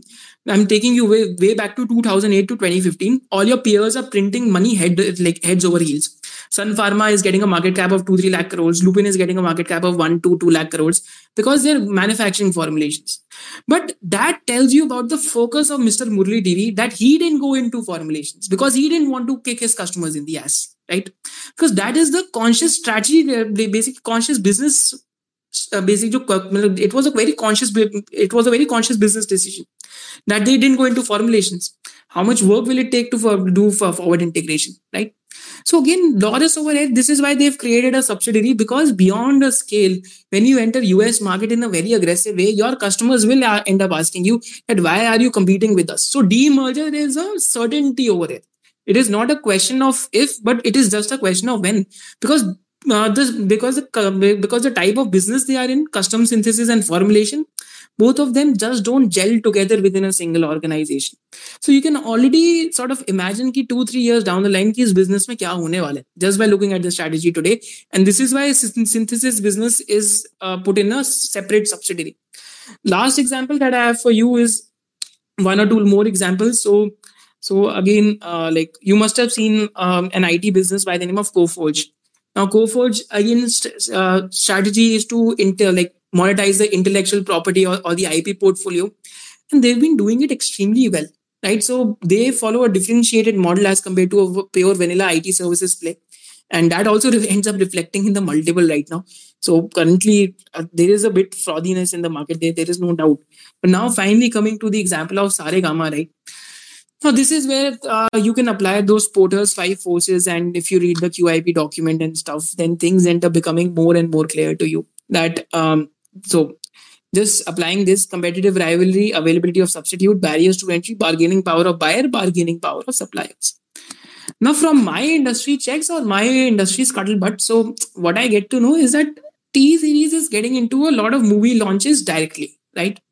Now, this is creating an inherently a principal agent conflicts because I'm competing with my own uh, suppliers of music, that is the film producers. And second trend that is going on is that Bollywood is getting professionalized. Now, uh, T series is run by a family and it is known to be run like a fiefdom. And uh, Saregama is, is run by professionals. So again, I can be totally wrong. I can be totally biased. Do not so if you don't want to uh, sort of take this viewpoint, that is totally fine. These are just my industry checks uh, which tell me कि हो क्या रहा है यहाँ पे. And uh, because Bollywood is getting uh, like uh, additionally professionalized, you'll also see that Saregama has been winning more and more uh, basically movies from film producers. Like अभी जो करण जोहर का मूवी का था वो भी इनको मिला जो संजय लीला भंसाली का मूवी था वो भी इनको मिला एंड रणवीर सिंह का भी एक भी मूवी आ रहा है उसका भी इनको जो जो जो भी म्यूजिक राइट्स है वो मिला and then you start thinking ki there is something happening right and second criteria that comes into play is that why are they talking about that we'll acquire regional music labels right Because essentially the thing is that regional music labels so um, one of our graphic designers so we have two graphic designer designers and both of the uh, like uh, so i like to uh, sort of uh, i really love their work right? So uh, one of them used to work at a music label before ही told me कि पैसा ही नहीं है regional level pass, क्या bargaining करेंगे stream achieving apps के साथ? तो this is a first hand review that I got now then from there I understood की why are they're planning to acquire क्योंकि if a music if a regional level is getting चार पाँच paisa per stream versus a Saregama that's hypothetical example और ten पैसा per stream तो I can just acquire the regional level and I can just jack up the earnings by by by taking it to the company level right so this is again a conscious strategy that you can recognize early in the journey. One more example over here is so uh, a lot of you must have tracked Honeywell automation. Uh, so I never understood कि business ऊपर क्यों जा रहे थे. I never understood कि why this stock has been almost a 10-20 bagger, right? then i realized then i checked that, that then i did a segmental analysis. So whenever you get confused that sales ni badri something or the other is going on within the segments. That one segment which has higher roc is probably shooting up or one segment which has much higher margins is basically uh, going up as a percentage of mix. Similarly this was happening in honeywell automation that the export business was growing at a very fast pace right? Now, similar to Honeywell Automation, now I've since I've seen what the MNC did that they used India as a low cost manufacturing export base. Similar thing is going to happen in RHI Magnesita. Now, RHI Magnesita is into refractory production, and over there as well, what is going to happen? The strategy is extremely clear to me. कि next two three years में क्या करने वाले पहली चीज़ तो ये लोग ये करेंगे because R H I Magnesita has world largest M N C of refractories and world largest player पहली चीज़ there substitute the imports of magnesium डिक्स या ये सब जो भी इंडिया में हो रहा था। Second thing that R H I Magnesita is going to do is they are already expanding their capacities and they'll be they'll be acquiring the smaller refractory players and final thing और the final जिक्स of the strategy is which a lot of people don't know about actually they'll be using India as a uh, like as an export base to exporting to countries like Africa and, and other countries because recently their India business head was made the business head of Africa. And uh, what else is going on? Uh, basically, they have this unlisted subsidiary which has 500, 600 crores of revenue. Even that is going to get consolidated. So 450 crores of capex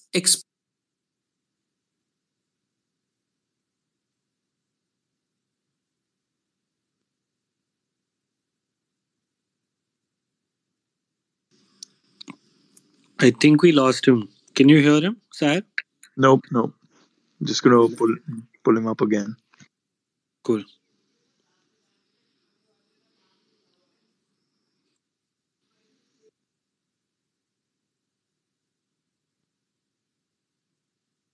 Yes, you are.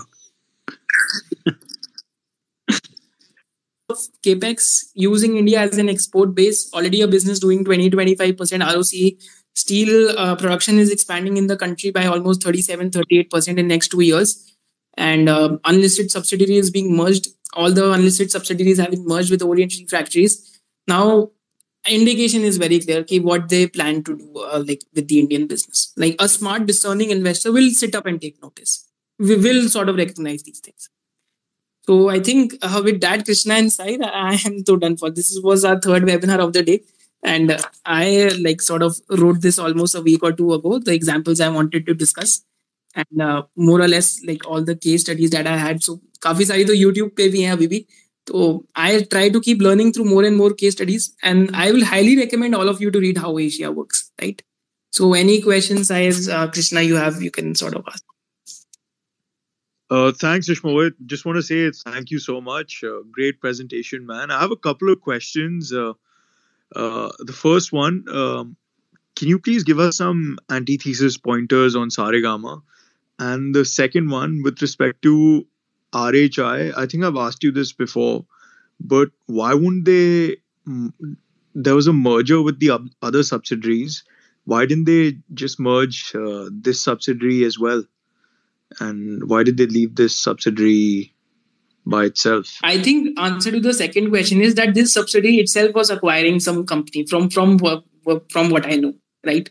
And oh got it, got Right. And coming to the first question, Saregama's antithesis, I think Swarnashi's has written a good thread on that, but I, I will still say that one of the antithesis pointers is so there is no way to get an idea that um, whether they're acquiring the right content or not right uh, how would i how would i know कि आज जो गाना acquire कर रहे हो 10 साल बाद भी famous होएगा या नहीं होएगा right so over here the very interesting mental model that works is the lindy effect lindy effect is the things that have survived in in the same manner for over a period of time they will keep surviving over a period of time right so saregama's business so if you look at the people say कि जो older library है वो ऐसी है वो वैसी है i think that is lindy effect in play right so key antithesis is uh, we do not exactly know whether they'll uh, they'll be able to get the music acquisition part right because 200 crores का पहले capital deployment इन्होंने बोला था कि 200 करोड़ का करेंगे and now uh, they've raised money through QIP almost 650 to 700 crores which might go into acquisition and which might go into acquiring further music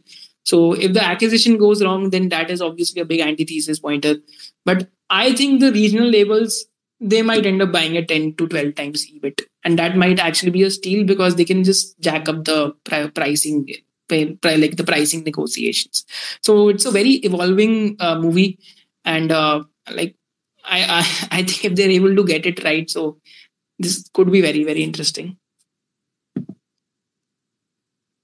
Got it, got and it. one, one more so antithesis, just yeah. just to complete the point, is is that for any reason or so he starts to like restarts the aggressive spends on uh, like uh, so this time in investor day investor day meeting he like clearly mentioned that we'll be we'll not shy away from taking any tough decisions. So that was that we won't shy away from shutting the division. But i think what Carvaan does is also serves a larger purpose which you can only find it through scuttlebutt is that it helps to create these relationships uh, with uh, like uh, with, with, with a lot of singers as well so now a lot of people know Saregama by the name because a lot of those singers, film producers have that Carvaan like Carvaan product with them. So that is also one of the motives to have it. But if they start the if they start the advertising spends and if they start uh, like go like uh, if they if they go all guns blazing into Carvaan, so I think that's a very big antithesis pointer. And actually, in all my earnings estimate or in all my upside estimates, I haven't even factored in कि वो जो films है जो ये सब है उनसे कुछ revenue आएगा भी. Even though that that can also be a very good optionality. Yep, yep. Um, yep, makes sense. Thank you, Krishna. You want to go? Do you have any questions? No, man. No, no questions from my side. I think we can start taking questions from the audience. Uh, okay, guys, we're going to start an audience Q and A. Please message uh, Krishna or I your questions so that we don't have any trolls up here. Um, yeah, just DM us uh, what your questions are, and we'll pull you up. Uh, Krishna, do you have any No, I was questions that have wondering been in case. Karan, Karan has anything he wants to ask or say. KBC. Mm, I guess not. We've got we've got Sahil, uh, so I, I sort of just pulled him up. Uh, Sahil, you want to ask something? Good to see you here. Hey, hi Krishna. Uh, hi Sahir. Uh, eh, just just one uh, thing, Ishmohit. Uh, like you said, right? Saregama did 700 crore QIP. They've also said that they will consider giving dividend in the you know latest quarterly like present like when they decide uh, about the results.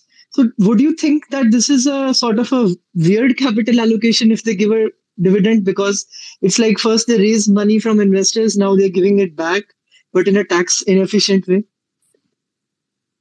Uh, definitely, it's a weird capital allocation. But see, with these dividends, uh, over the years, I've seen so many businesses like which have a lot of debt. Even they keep declaring dividends. So I think um, it's sort of ingrained in the corporate uh, fabric of the co- co- corporate India to announce uh, basically dividends. So uh, let me give you an example of L&T and Tata Motors.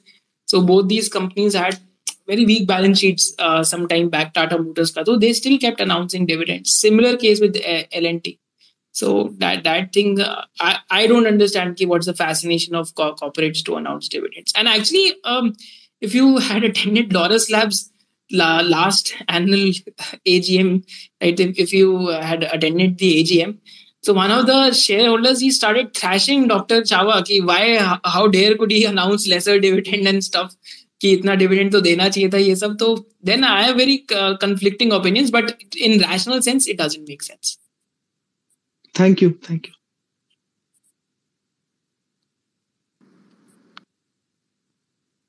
Yeah, we can go to Sanjay and then Chetan and then Fatehpur. Yeah, hi. Good evening, Ish. Mohit, thanks so much. Very interesting uh, space, Krishna and Sahir. Uh, my my question was actually, you know, I DM'd, uh, was a follow on from, you know, the, the Saregama antithesis is uh, that, you know, when compared to tips and you look at Saregama valuations, uh, with regard to the growing library and production house of tips, which is which is quite, uh, com- you know, recent and still growing uh, vis-a-vis Saregama, how do you place them? Uh, given that you know they're more focused towards Hindi and Saregama is now looking to regional and other stuff like that. I think, uh, Sanjay, to answer your question, see, both the companies will, so industry has massive tailwinds, but I just think from whatever the scuttlebutt or little work I've done on the industry, so uh, I think tips needs to professionalize. Right, still tips is uh, still not professionally done. So from my, so from my research, so they they'll be go, going for the entire professionalization and stuff. But uh, to get those really big film producers to hand over your music to tips, I just don't see that happening as of now. Right, and that is ne- not necessarily a bad thing. But since I generally uh, structure my portfolio in a more concentrated way, so uh, for me, Saregama uh, is perhaps the largest largest position as of now, and uh, I I had the choice of allocating between the two, but I ended up choosing Saregama because I could see it is already professional. It already has those fi- fi- film producer uh, relationships in place, and Tips also has this little bit of concentration risk. So one of the singers I'm for, forgetting his name right now. I think I've spoken for six seven hours today. So so one of so one of the singers uh, has a very high share of the music library of Tips. Okay, thank you. Thanks, Jess. Can I go, Krishna? Chetan, right? Yeah, yeah. go, bro. Yeah. So first of all, thank you, Krishna. Can't thank you enough. And great session going, Ishmohit. Ishmohit, where is he? I think we lost it, right? Do we have him? Yeah, Chetan. Uh, what did you ask? No, I think he I got can't bumped see. off. No, I, I think Ishmohit got knocked off. Hold on, we'll bring him back. Okay, okay. One tips question was have to knock him out. No, man, this is just Twitter spaces and it's shit. Honestly. I know, I know that, I know. Yeah, Sa- Clubhouse is I think as the as the course record, uh, of being knocked out 26 times.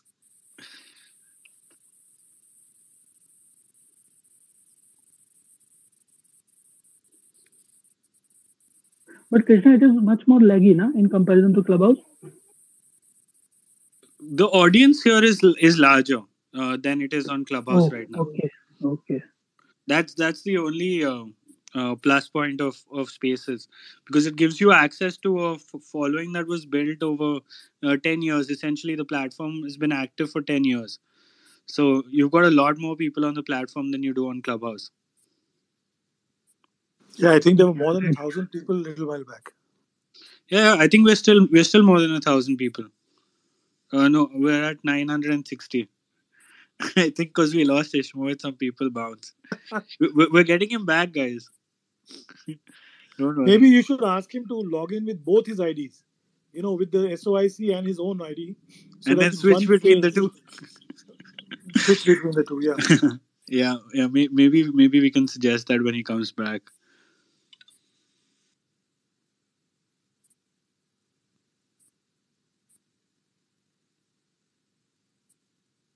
I think he's back.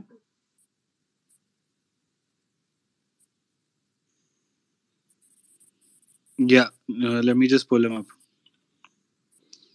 You also, Krishna, I don't think we can have more than 10 speakers, right? No, no, we can't have more than ten speakers. We'll we'll move people back uh, once they've asked their questions. Got it.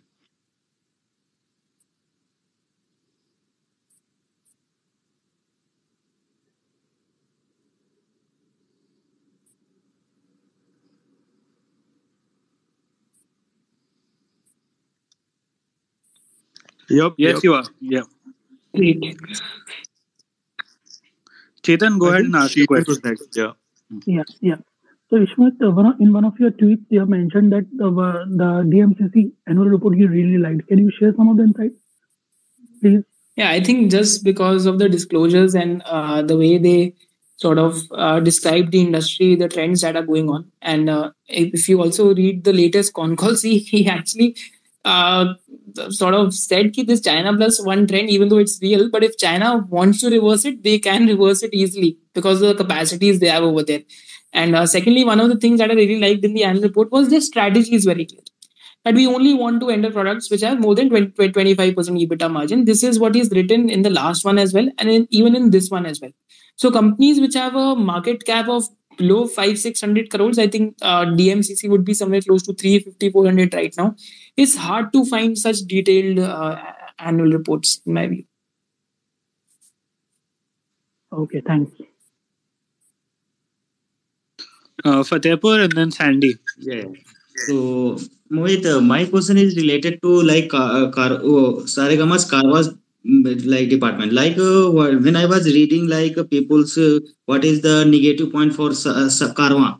So they were saying ki whatever they bought, they are like 60 year old people and they don't type and all these things. Like uh, main thing is like uh, audio based searching is not there. So do you think if they will provide audio be audio based uh, sound play, then it will be a very big positive for their business? See, uh, Fatehpur, thank you for the question, and uh, like thank you also for your uh, tweets, which are very appreciative.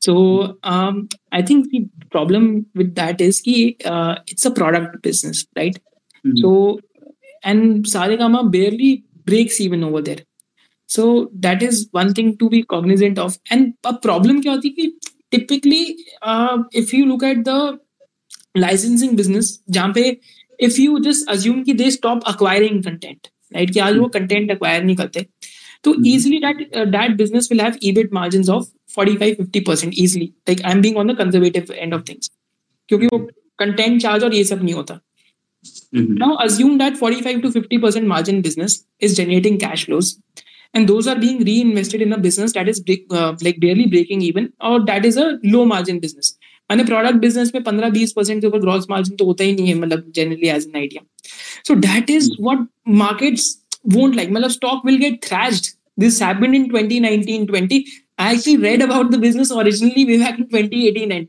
तो then I thought कि कारों में क्यों invest करें मतलब दूसरा business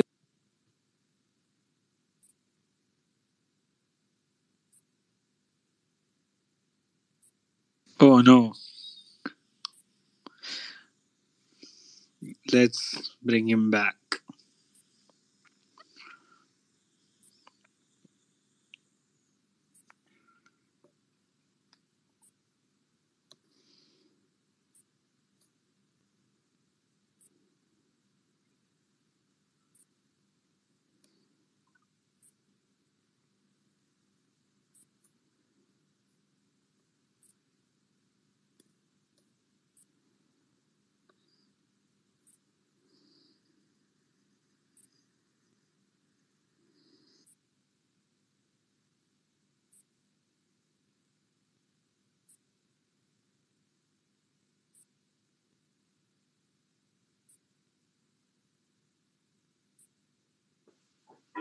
Twitter will definitely teach us how to be patient. yeah, yeah. I think I think that that point is um, like that Karan made has really been dri- driven home right now. Also, also like not all big people are that in- efficient. Like that also. Yeah, absolutely. Actually, you got to tell him like if he is using both Wi-Fi and uh, cell phone network. So if it keeps switching between the two, there there are issues because of that. Krishna, Krishna, can you see his request? Uh, because he's messaged saying request, but I can't see any. He's there. He's there. You'll have to add.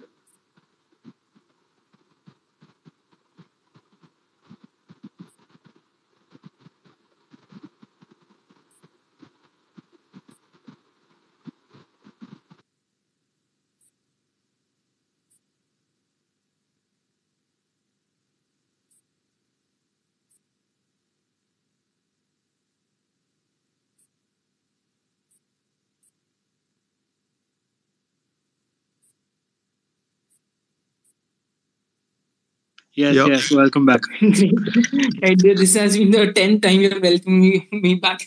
So it's surprising, right?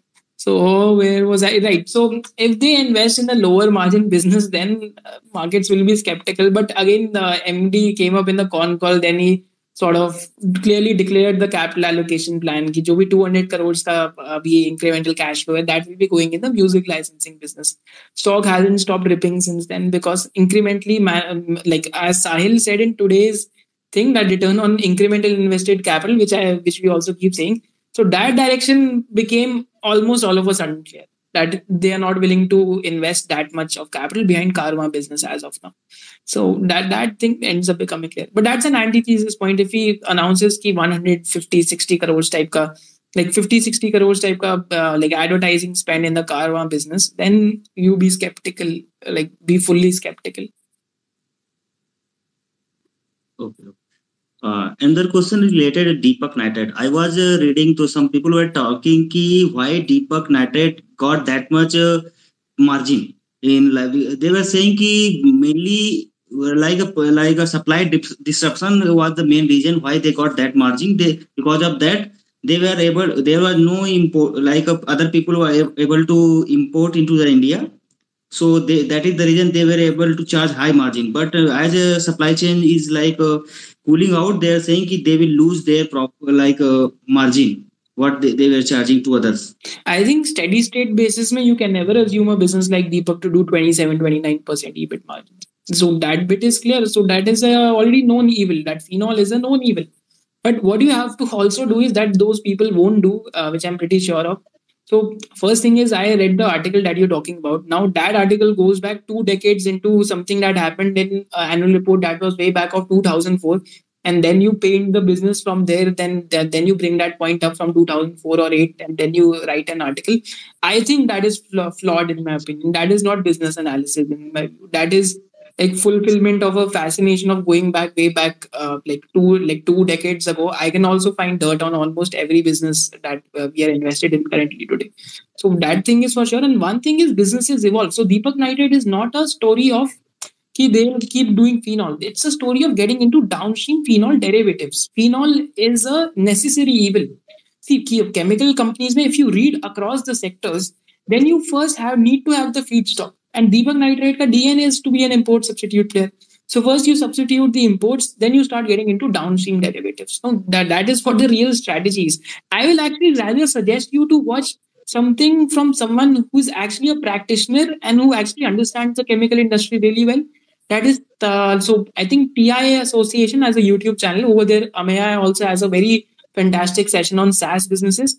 And also there is one uh, session on chemical industry, uh, which is on Deepak Nitrite and Clean Science. And he and that guy is a practitioner. Matlab, he's been investing in the space. He understands the chemicals well. That will actually be a that will give you that will give you better understanding ki, uh, why what is happening and why and so. I like to call it a diversified chemical business because sometimes some segment gets bagged and the other segment picks up. But going two decades back into something that happened way back in that annual report is, I don't think that's a good way to spend your time as an investor. Like just this is just my opinion. Okay, and last one, like related to if you see like uh, Saregama signed that one uh, Bengali singer so do you think they are going to tips way, like uh, hiring uh, some special talent so that uh, they can exclusive some? And see, uh, I I sort of uh, like don't want to get uh, so much into details कि वो कैसे करेंगे कैसे नहीं करेंगे but we have to sort of trust them कि uh, whatever they acquire so they say that the pay back is lesser than five years Tips वाले बोलते हैं दो ढाई साल से कम है from what I understand pay back is somewhere close to three to four years if they're able to get famous singers that is good but I think उसमें जाना ही क्यों है? इट्स लाइक सेंडिंग ऑप्शनैलिटीज अगर दो तीन optionalities भी चल गई तो more or less you're done but the real play in Saregama will be in regional music और all the acquisition so we just have to wait for what whatever they end up doing so let's see what they do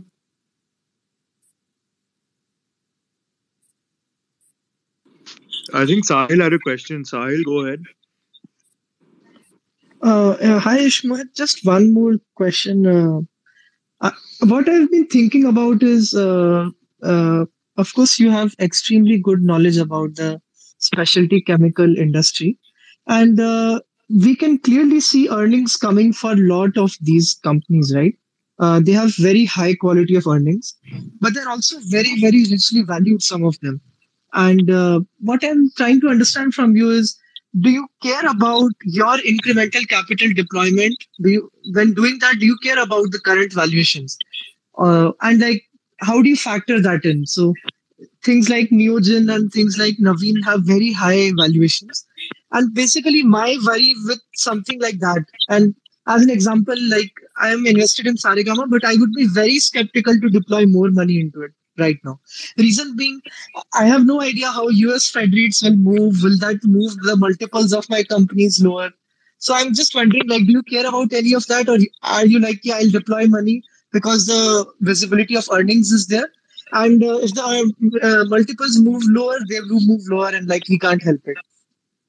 I, I think so I'll, I'll have a little broader answer to that. So I think uh, from at least my experience or from whatever I've learned in the markets as of now, so there is actually so you might not agree because uh, right so everyone has a different philosophy of investing. So like Neogen chemicals obviously it's like obscenely valued right now. It's not even a question, right? But I think the thing is that there are some businesses where you have to be valuation conscious and then there are some businesses where you can be a little more lenient with valuations in my opinion right so for every uh, bad example, we also have a good example, right? So if I look at Astral Poly Technik, right? 2016, that business was trading at a PE multiple of 62 times. And uh, right, and uh, secondly, that so at that time Nifty was at 17, 18 times PE multiple. So you could have thought कि कितना ज्यादा basically uh, वो जो business है उसका मतलब लोग सोचते थे ओवर and us उस टाइम पे इंटरेस्ट रेट्स भी इतने कम नहीं थे जितना आज like है लाइक लाइक वी से कि Fed is doing something something और the other happens valuations do but wherever earnings are sort of explosive. So astral has been a 10 bagger since then in in five years uh, time frame because earnings kept growing and actually got even further related from 62 times to 100 times. So where do i draw the line? I think for me the line draws wherever I think variance of outcome sort of increases. So for me, uh, let, let me uh, like put it this way. Suppose like a Saregama, like last buying uh, we did till uh, when in our estimates it was at uh, 10 times EBIT of three four years out right we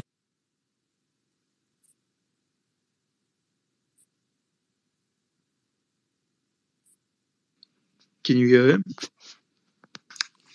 Nope.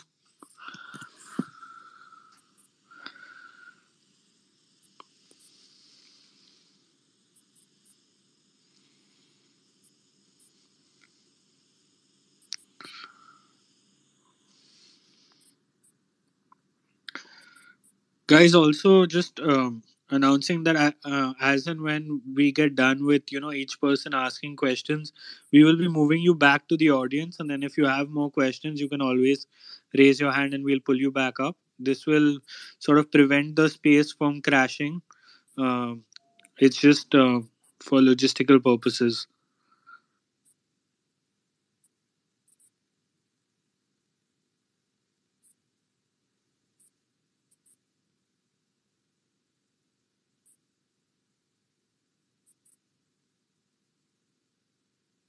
also in the meantime i've, I've put out a thread on on the highlights so far I, uh, so that you guys can check that out as well. It's pinned here. Right uh, am i audible? Yeah Yep. Ishmood, you're back. Right.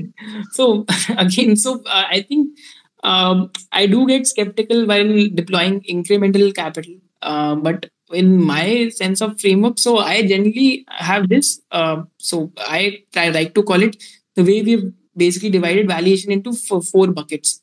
So one is that you are certain but the market is also certain. But you think that the growth runway is there for next five to seven years at least and that can be seen in businesses like Navin because they have seven year confirmed contract. And apart from that, a lot of those molecules are getting into are getting into dedicated capacities, right? So I think that type of business is somewhere um, which is right at the point of what PI Industries was in 2012, 2013, with an added benefit that it is there in agro as well, and this is that is there in pharma as well. So just a full disclosure, I actually bought the business again when uh, the, when there was this uh, correction in uh, chemical companies at uh, like almost at a PE multiple of 60, 61 times. I ended up paying up for it because I see the earnings growing at 40, 45% for next two years. So effectively, my peg ratio or any way you put it, that wasn't really high in that scenario.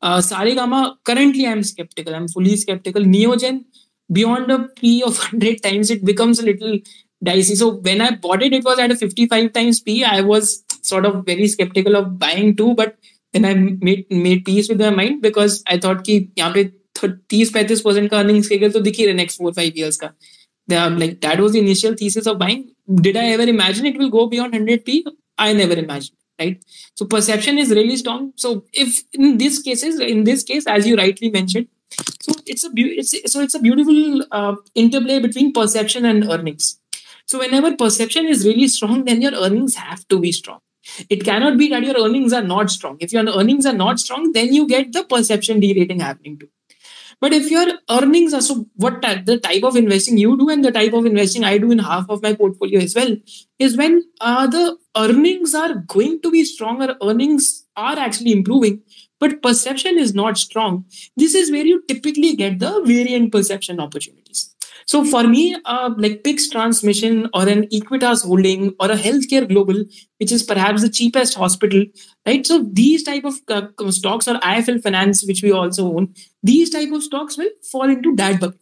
And then there is this bucket where I think earnings are likely to like likely to be equally uh, like equally strong, and uh, where the perception is also strong. But I have generally seen that the perception doesn't go through a horrible derating because I think one of the reasons is float key we talked about, and second is unless or until the earnings start giving negative surprises, then that is an issue. Now just look at this. People uh, sort of again uh, over here you can also make mistakes.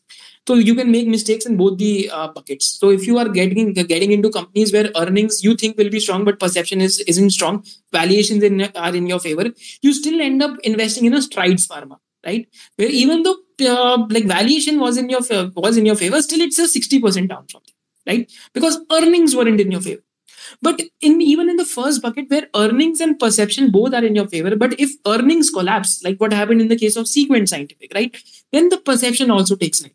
So at the end, what is common between the both? That your call on the earnings has to be right. right? If your call on the earnings is right, then I think it makes sense to be with the known devil, but not beyond a point of time, as you rightly mentioned it. Yeah, thank you so much. Cool. Uh, next. let's. Sorry, go ahead, Krishna. Sorry. Um, do you have a question, Sahil? No, no, no, no, no. Uh, I was just saying if I think AI was next in line. So Yeah, yeah, it's AI and then Favelo and then. Uh, Uh, actually, I was in line, I guess. oh yeah, Sa- Sandy was Sandy. It was Sandy and then accidental and then Favelo. Yeah, yeah, sure. Hello. Yeah, yeah. Go ahead. You're audible. Yeah, yeah. Uh, first of all, uh, great guys. You have done a great job with this space. Lots of learning to take. And uh, right now, I'm very new to investing here, so I have a very, very basic uh, elementary question. Uh, how you have presented so many cases uh, on this space, so I just want to know how you uh, go on with your research, uh, what resources you use, uh, any particular religious steps that you follow religiously, and that's it. I mean, I just want to learn the art of research which you do. I I think uh, so. Um, like on our YouTube channel, so there's this video on how to do industry research. So that is like I think that is the basic beginning uh, point which I uh, suggest everyone uh, because that is like almost a two-hour video, and that is on how do you identify different metrics of an industry, how to get to players, and different different industry bodies conscious. So I think that is a way that is a very good uh, basically basically uh, जो भी resource है that that you can use and. Uh, so I think that that is the starting point because I've discussed almost all the re- जितने भी resources and to do industry research and to like narrow down on players in in that one video. So uh, you, you can sort of uh, use that. Yeah, just Uh, for everyone's convenience, I'll, I'll add it to the thread that's pinned um, on top, so you can just access the video there. And actually, one of the problems I faced. so uh, I, I was listening to Sahil today, and I sort of uh, like we, we we did a webinar with him, and really appreciated his energy and vigor for research.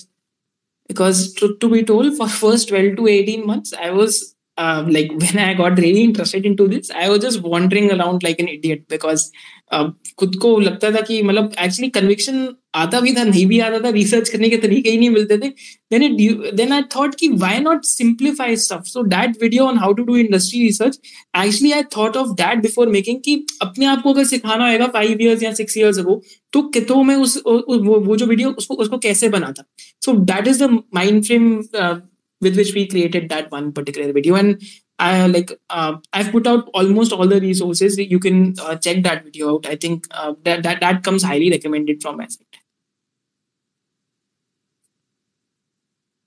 Yeah, Surely, surely, I'll surely watch. Thank you. accidental and then Favelo.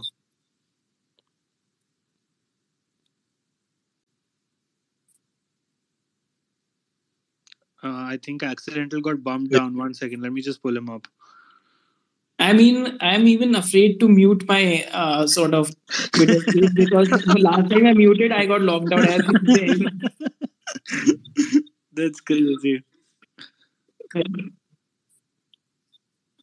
First one is uh, the follow up for Sahil's question. Like I was listening to Utpal Sheth sir. He was saying reversion to mean is a phenomena which doesn't apply to many companies which uh, uh, continuously, I mean, uh, are uh, trading at the premium valuations.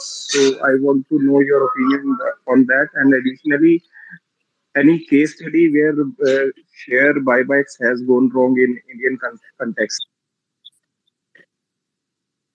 I think I'll take the second question first. So I'll tell you how buybacks have been used for corporate fraud.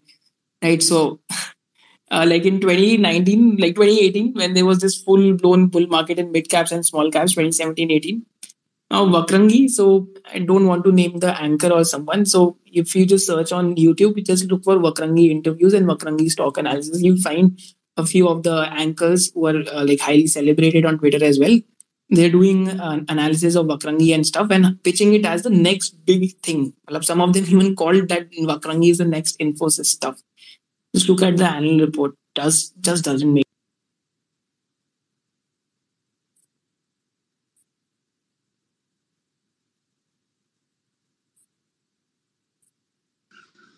Did we lose them? Yeah. Yes. Yes. Oh. he didn't even press mute, and he still like got knocked out. Hold on.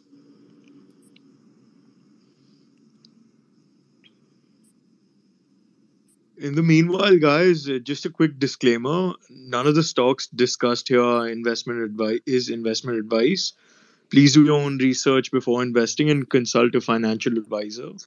All the stocks we mention are just used as examples and are just for educational purposes. Just wanted to give a quick disclaimer.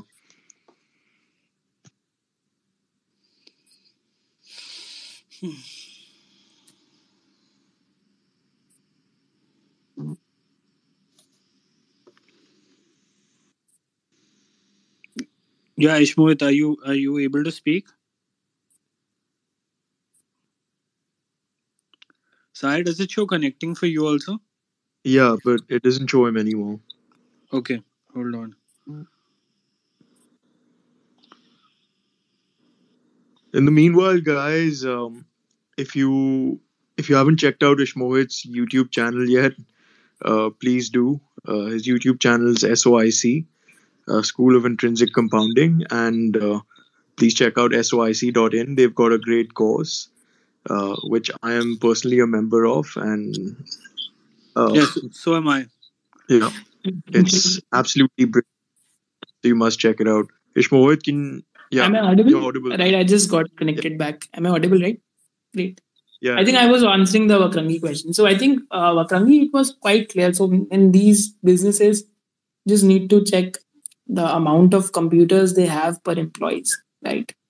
And there was such a big variance over there that per employee they had computers worth 40 lakh rupees. I was like, what, what are they doing, right?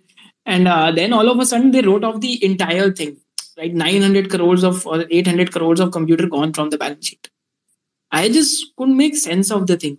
Um, I think I just sort of forgot the question, what the point I was making. Sorry, sorry, you can repeat the question.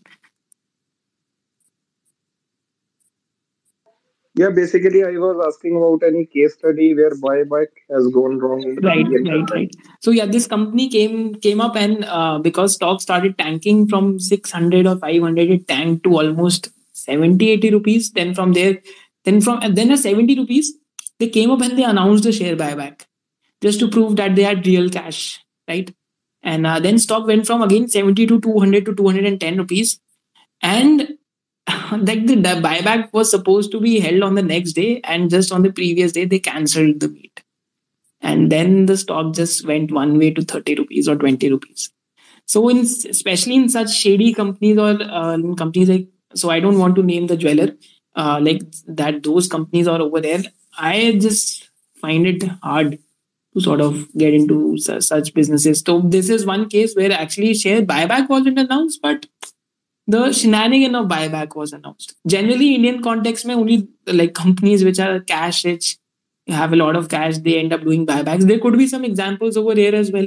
Uh, like there could be some examples where industry industry growth has stopped management doesn't have anything else so they might be just uh, buying back the stock so one of the companies where i thought it was very interesting to see the capital allocation. So Goldiam International. So there are some of the amber or red flags over there as well. But that company has been rewarding the shareholders with one buyback after the other for last four five years. So I, I thought that is an interesting exercise to do.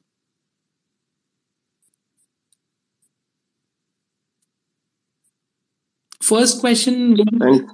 Uh, if there were two questions, no? First question. Yeah, first question was Ishmohit. Uh, basically, reversion to mean doesn't apply to high growth companies. So that was uh, See, I think um, theory of reflexivity ends up playing out over here.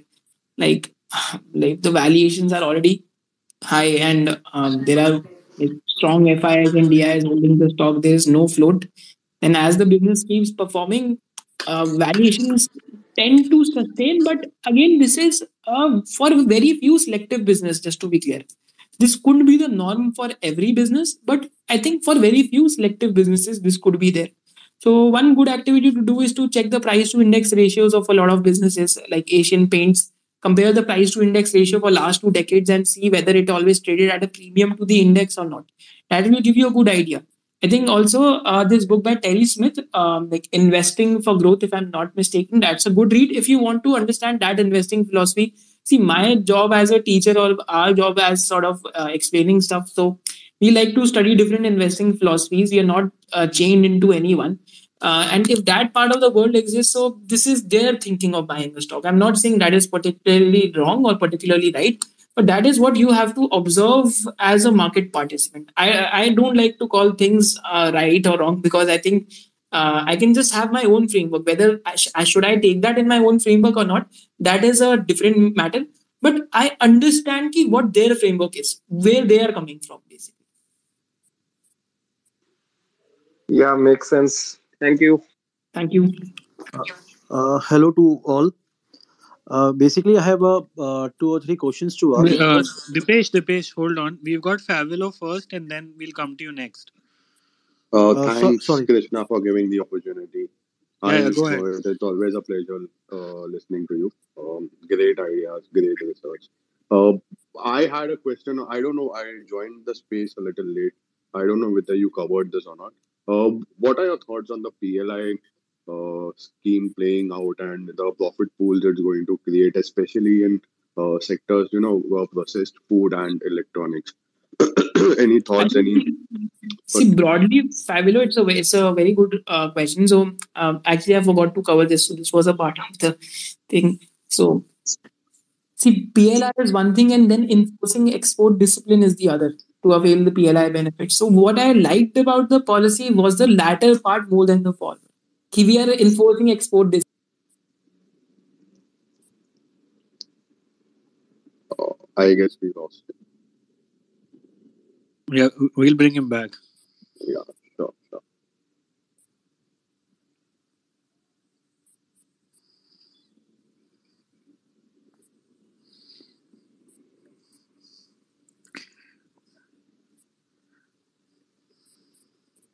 If there's anyone from Twitter Spaces here, get your house in order, man. Like this is this is some BS.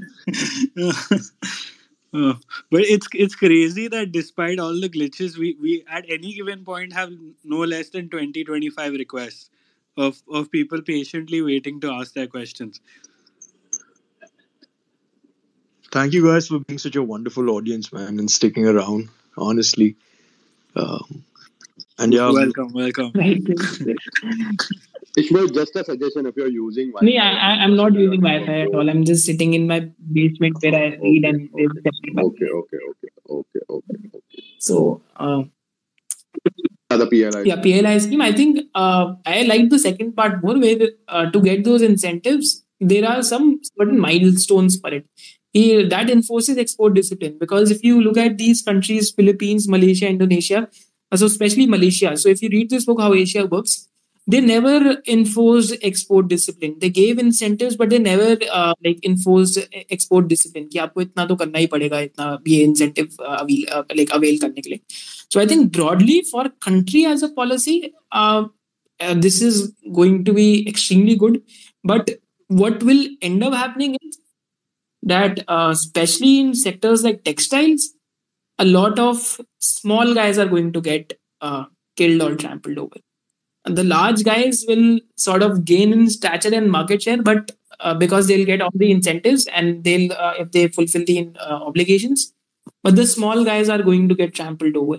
So that's the like like that's the risk reward trade off that the that the government has done. Even in auto ancillary, if you look at the size of those uh, PLI schemes, uh, like uh, the amount of investments that you have to make to uh, basically uh, basically uh, basically qualify for the PLI, then you'll also get an idea that tier two, tier three, tier four might have some issues, especially as compared like in textile sector. Coming to electronic manufacturing, so again, already so it's a seen trend, right? It also reflects in the multiple growth will be strong, but actually for me because my father belongs to the industry, we have seen I've seen contract manufacturing firsthand. So call me biased. This is why I could never invest in Dixon, right? Even though I should have invested, uh, like as a hindsight analysis, but I couldn't invest in Dixon because I've seen how the business is, like how low margin stuff the business is. But uh, that's just the nature of the business. But yeah, as a country, we'll do extremely well.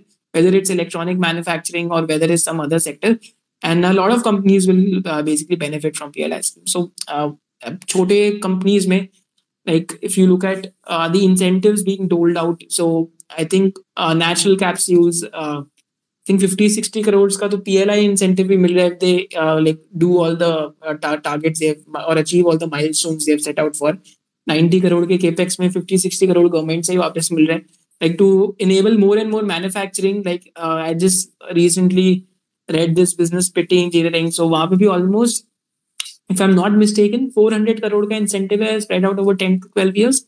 This is actually, as a country, what we should be doing, giving more and more incentives to manufacturing, encouraging more such stuff.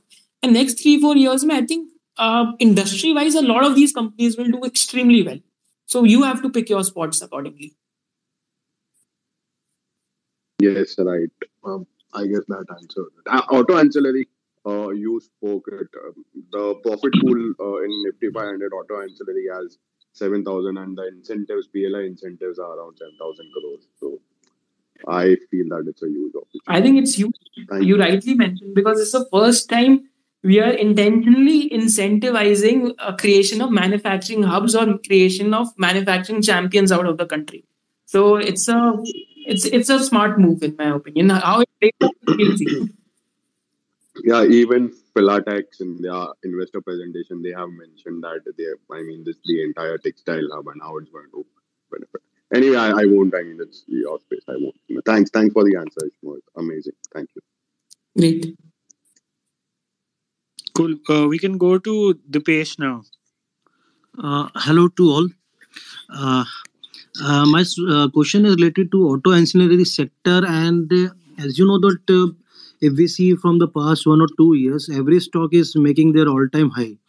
Still, in this uh, uh, bull market, how we can find a good stock which we can hold for a, a decade or more than a decade, apart from blue chip. Uh, Dipesh, I hope you're doing well. So my, my answer might be a little disappointing. So see, I just my framework. So I'll ex- I'll explain you the other framework as well. So uh, I think the way the world is changing and stuff. So uh, more than मतलब next three to four years or five years से ज़्यादा taking a directional call for a decade or two becomes a little difficult, right? But the other framework says that those who are taking decadal or two decadal calls, they are generally averse to change, right? The types of industries they are taking those calls in, over there change isn't accelerating. Over there change is really slow. Like someone buying Asian paints for two decades. Now I understand that his time frame is two decades. Paints business में क्या change हो जाएगा, right? मतलब um, like we have seen that narrative of like being a logistics business, which I think actually makes sense too. So just not narrative. But again, paints business में two decades में बहुत ज़्यादा change नहीं आने वाला, right? So if you're actually trying to take those long calls, so you have to be actually adverse to change. कि इसमें change नहीं चाहिए हमें. Because अगर हम ऐसी इंडस्ट्री में चले जाएँगे, especially auto hands जैसी में, where there is going to be a lot of change, so tra- taking a decadal call over there could be uh, like difficult in my opinion. The way the, the, like the way I understand the space at least. I, I could be hundred percent wrong. So like, don't hold me against it. I can be hundred percent wrong. So I, I would actually rather take a three four year ty- types of uh, call over there. Which business is going to do directionally well, and my understanding of the names as of now so i just understanding i just understand the tier like the tier one names. abhi tier two tier three tak mera competence nahi auto ranks mein so that is uh, like an error of omission on my own end. Uh, so you, how uh, basically in auto ancillaries uh, uh, even I'm not looking for uh, much time, but apart from auto ancillaries, as you said, that paint, or you can say the chemical sector or the IT sector, so can we look these sector as a uh, more than a 5 year time frame And likely most of the companies are here to do well because India has had a competitive advantage in low cost exports for last two, three decades now. So I think had you bought any IT, good IT company 10 years ago and had you held on to it, you would have made money because country industry industry level advantage. Right. So spotting that particular company is is your task. But India in terms of comparative advantage um, has like uh, so in terms of comparative advantage as compared to other countries, uh, pharma India is has done well. Chemicals India is doing really well. uh, textiles might pick back up again. Uh, IT in India, though, like last 25, 30 years, like just has been on a stellar run. Right. So you have to pick your spots. For follow the industry experts.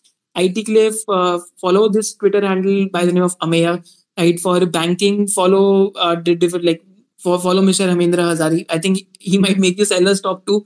But again, for, for follow his uh, handle to sort of get knowledge.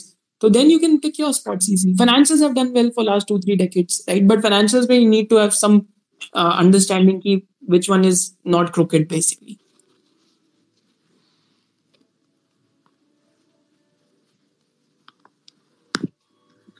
Cool. Let's let's move on. Uh, Krishna, can I have can I ask a quick question here? It's yeah, bro. Of course. to.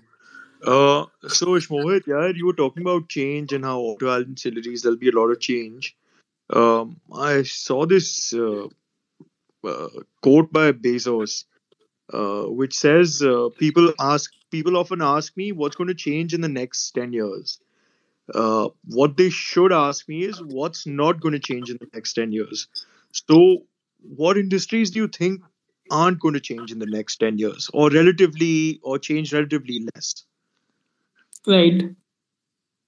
I think that puts me uh, like uh, like that just need to think a lot more for for that answer. Uh, right.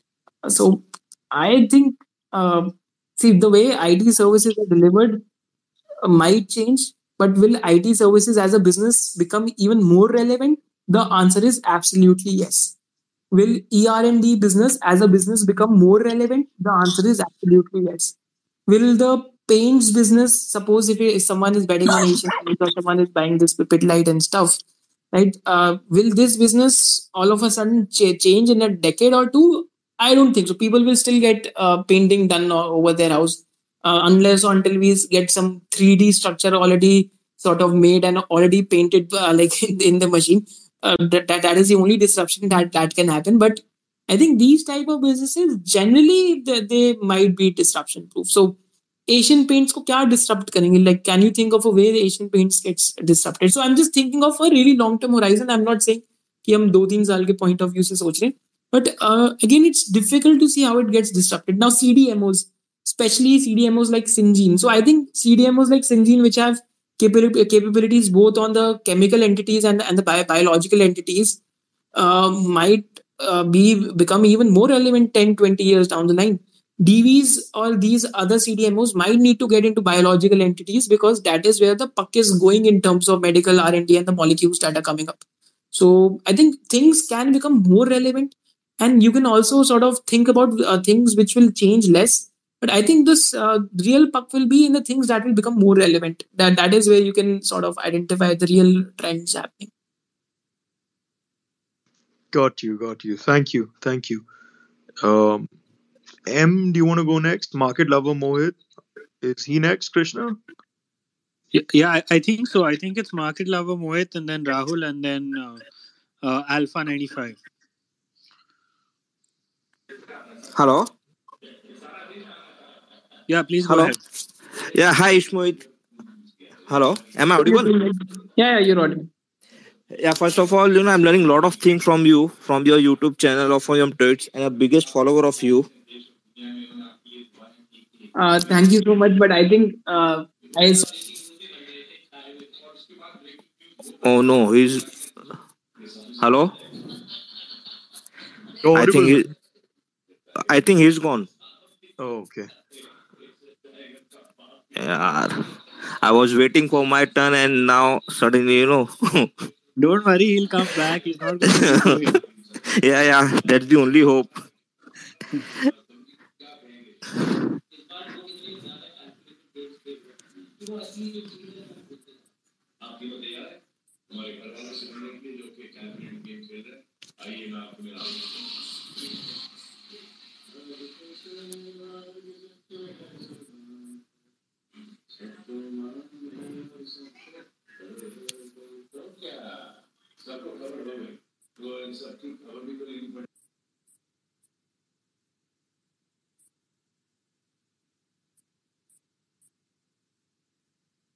Hello.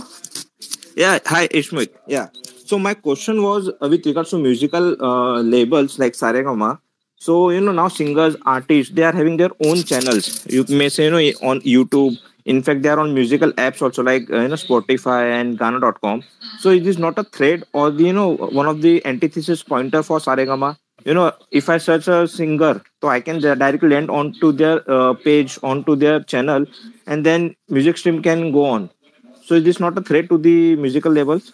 This could be a threat in the very, very long run. Uh, but immediate, man, just to give you an example, like Badshah has uh, sort of launched some songs on his own channel. And uh, Right. if you sort of read the description below, you'll see that the music label is owned by Universal Music Group. So, uh, like, I actually did this checks. So, uh, someone also asked in Saregama's last con call, एक singer बारे में किसने directly launch कर दिया. Even then, they clarified that uh, that song is also owned by a music label. The problem, what ends up happening from the artist end is, uh, again, just Indian context. I'm not talking about international context or a Beyonce or someone. Is that unless or until you have a uh, like catalog of songs that you can keep launching every year, like for four or five songs, really your bargaining power isn't much. This is why you end up going to labels and stuff. So I think Indian context and international context, where there is some difference. So latest con call of Saregama talks about that in depth, in my view. Okay, okay. And second, as per your uh, you know uh, bucket frame regarding to valuation, तो Vikram Mehra you know he told categorically कि they are targeting 25 30 percent growth in next three to four years they are targeting 30 25 to 30 percent growth in next three to four years तो if you see और if you compare valuation of Saregama with Tips तो I think Saregama you know अच्छे valuation पे trade कर रहा है you know 25 30 percent growth तो earnings is visible so again तो उसमें है क्या मतलब ऐसा वेर इन टिप्स में जैसे management is not that much you can say you know sophisticated और professional as compare to Saregama but Tips is trading at much higher valuation if you compare with I think uh, see uh, अगर thirty percent से ज़्यादा growth आ जाए तो I take that सोने पे सुहागा but I won't sort of right in thirty thirty five forty percent growth sort of I just think about it रफली कि आगे तो it is it is very good See, industry is poised to do well. Tips, I've uh, like like lined out my reasons. Yeah, I think it's not uh, professionally run. This is what this was my reason for not buying. If someone buys in allocations three, four, five percent, then uh, perfectly makes sense. But since we had to take a higher allocation position, so for tips, for me at least in my portfolio construct, didn't make sense. Uh, if, if that makes sense. Okay, okay, understood. And thanks again. Thanks. And please continue this, uh, you know, good work of teaching us. Thank you, thank you. I think Sahil, let's take one or two more questions. My vocal cord has given away now. Sure, Yeah, sure, sure. Sure, sure, sure. right. Rahul, do you want to go next? Uh, thank do you, man. Yeah. My question is about Saregama again, our favorite. Films, uh, as how is it posed in the current OTP, OTT penetration, and what could be the growth triggers? My question is just a small one. So, I, I think the immediate growth uh, triggers will be uh, through uh, regional label acquisition. And uh, already the industry pool itself is growing at 15 20% per annum types. तो मैं तो सोच रहा इतना आगे सोचो ही मत। मतलब जो आठ, नौ ग्रोथ ट्रिगर्स हैं, उनके बारे में सोचो ही मत। ये दो तीन ग्रोथ ट्रिगर्स ही आगे तो मोर और less are job is done and actually see जब आई एक्चुअली स्टॉप मतलब खुद भी like I am not thinking too much about it I don't want to get to basically involve with particular stock right now because broadly my thesis is set you you can you can watch our video on YouTube as well. It explains the entire growth triggers and stuff in depth. Okay, thank you. Thanks. So, Shmohit, we've got two more uh, speakers uh, Ditto Davis and uh, Alpha. So, Great. Ditto Davis, go ahead, man. Hi, Ishmohit. Uh, anyways, uh, thank you for uh, for host for giving me opportunity. Uh, I just want to ask you about the call lending uh, from RBI. How do you see this uh, call lending? Uh, is it? Uh, I know that you are more fascinated about uh, debottlenecking type of capex in chemical companies, uh, so on. So, how do you see this will play like a, a debottlenecking in this uh, NBFCs? Uh, debottlenecking in NBFC. I couldn't get the question. Sorry. I was uh, asking about the uh, co-lending. As a co-lending model, uh, I think if so, to, to be told, I don't have deep insights on that question as of now. So oh. uh, for, me, like uh, like suppose one of the NBFC lenders like IIFL Finance, which is also helping in sourcing of loans and stuff.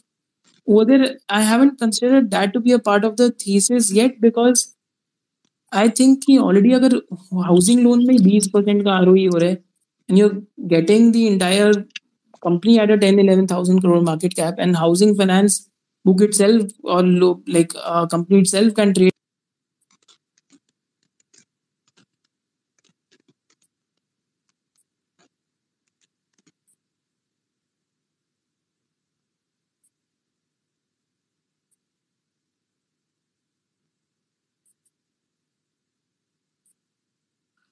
Let's bring him back one last time.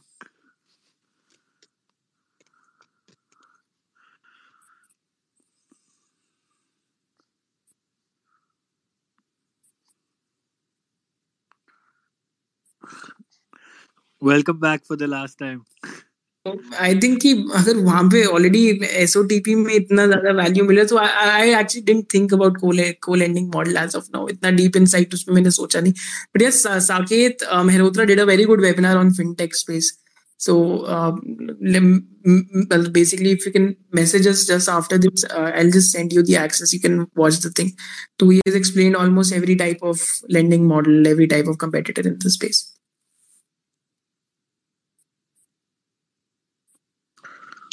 Cool. Let's let's take the last question from Alpha 95. Uh, yeah, hi, Schmidt.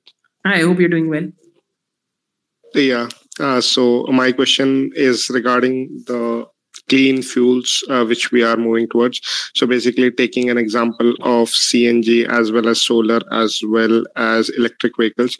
So uh, where do you see uh, the industry going? Because electric vehicles still uh, like batteries are not yet capitalized to cover uh, like 400 500 kilometers or long range we speak and whereas cng vehicles can cover that so depending upon that and the charging capacity uh, what do you think uh, where the industry would go in the future terms or how does the industry can perform I think it's a catch 22 situation that uh, catch 22 situation is that you go for a job interview and your interview tells you that you need to have more experience.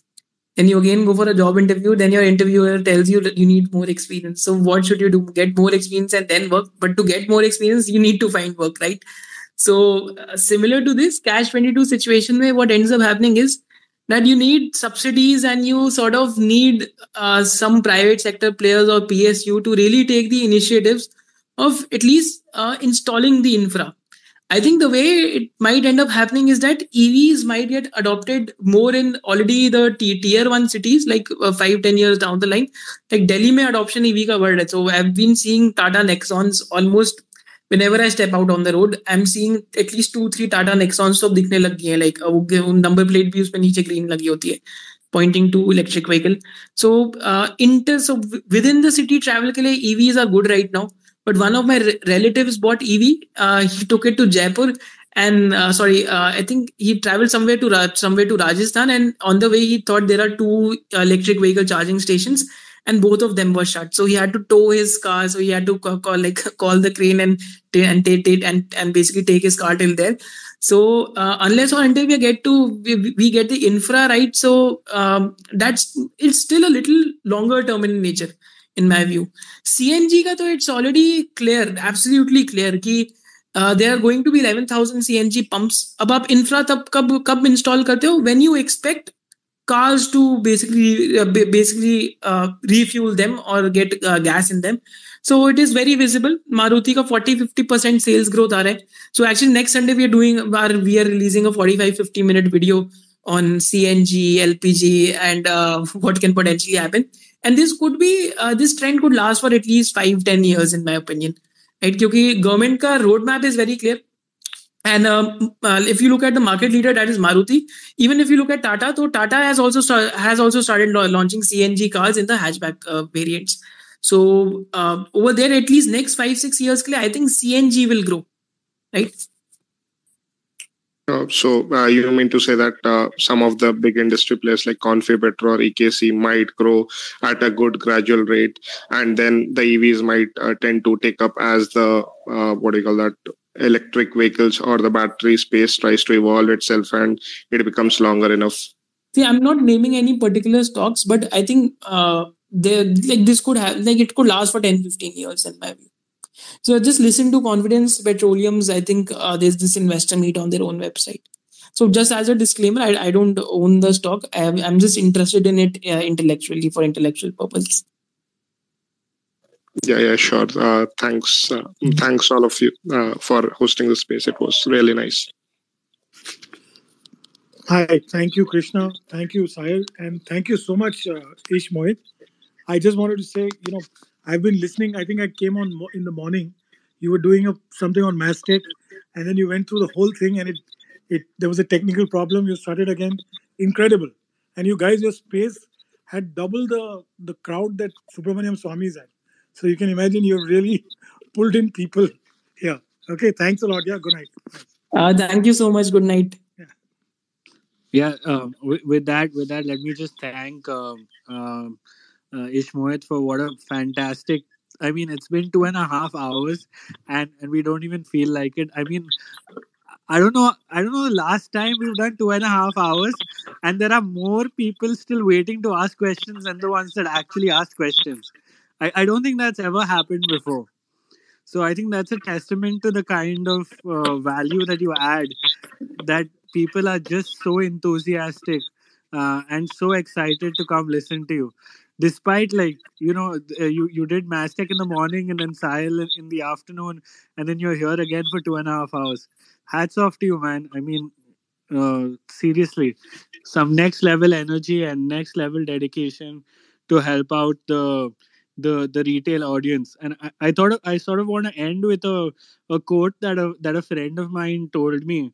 He was like you know in, in for indian retail uh, investing uh, there there was a pre soic era and a post soic era. And i think uh, th- there's no there's no sort of higher praise than that. Um, with that let me just yeah thank you ishmohit uh, massive massive uh, gratitude for all the work that you do and all the learning that uh, both Sire and me have personally had from associating with you. Sire, any closing words? Yep, yep. Uh, he uh, Ishmoy just messaged saying Twitter crashed. Oh, shit. Wait, uh, just gonna try and put him on again. But yeah, thank thank you so much, Ishmohit. Uh, great, great, great learning from you. Thank you for giving your deep insights again and for a really, really intriguing presentation. Uh, very, very novel. The idea of, uh, I guess, uh, connecting global situations to Indian situations. Really loved it, and thank you for answering all our questions in depth. And uh, I'm sure the audience is also uh, grateful for all the questions you answered and the presentation you gave. So, uh, yeah, man, thank you so much.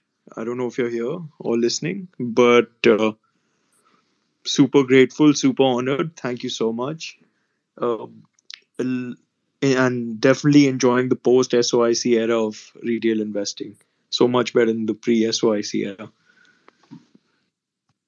Also, guys, uh, just a quick disclaimer nothing discussed here was investment advice. So please do your own research and consult your own financial advisor.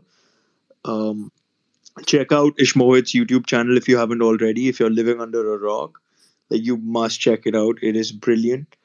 Um, check out his Twitter. Check out the SOIC Twitter. Um, check out uh, Krishna's Twitter. He posts a lot of uh, uh, informative threads. And yeah, uh, give us a follow. Um, yeah. And if you enjoyed the session, please spread the word. We try and do these pretty often. We're going to have, uh, um, we're going to try and have more guests on. And yeah, Krishna, anything else? Yeah, um, yeah, we have we have two really cool spaces planned for the upcoming week in the finance space. So oh shit! yeah, What about that? Damn, damn. yeah, yeah. Um, we we won't announce the names right now. Just keep a lookout on on Sire and my Twitter handle. Um, we'll we'll announce it within the next thirty minutes. So yeah, just just keep a lookout. Um, I don't know if Ishmohit is here, and I don't know if he's going to listen to his like the appreciation in the recording, but I really really hope he does. Yep, yep, yep. Cool. Uh, I think I think we can just end the space now. Yep, yep. Thank you guys. Thank you guys for being such a good audience. Uh, another thank you to Ishmohit. If you hear this recording, thank you, buddy. Uh, super honored, super grateful, and looking forward to hosting you again.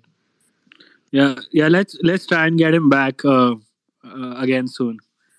Uh, bye, guys. Have a have a great uh, whatever's left of your Sunday night.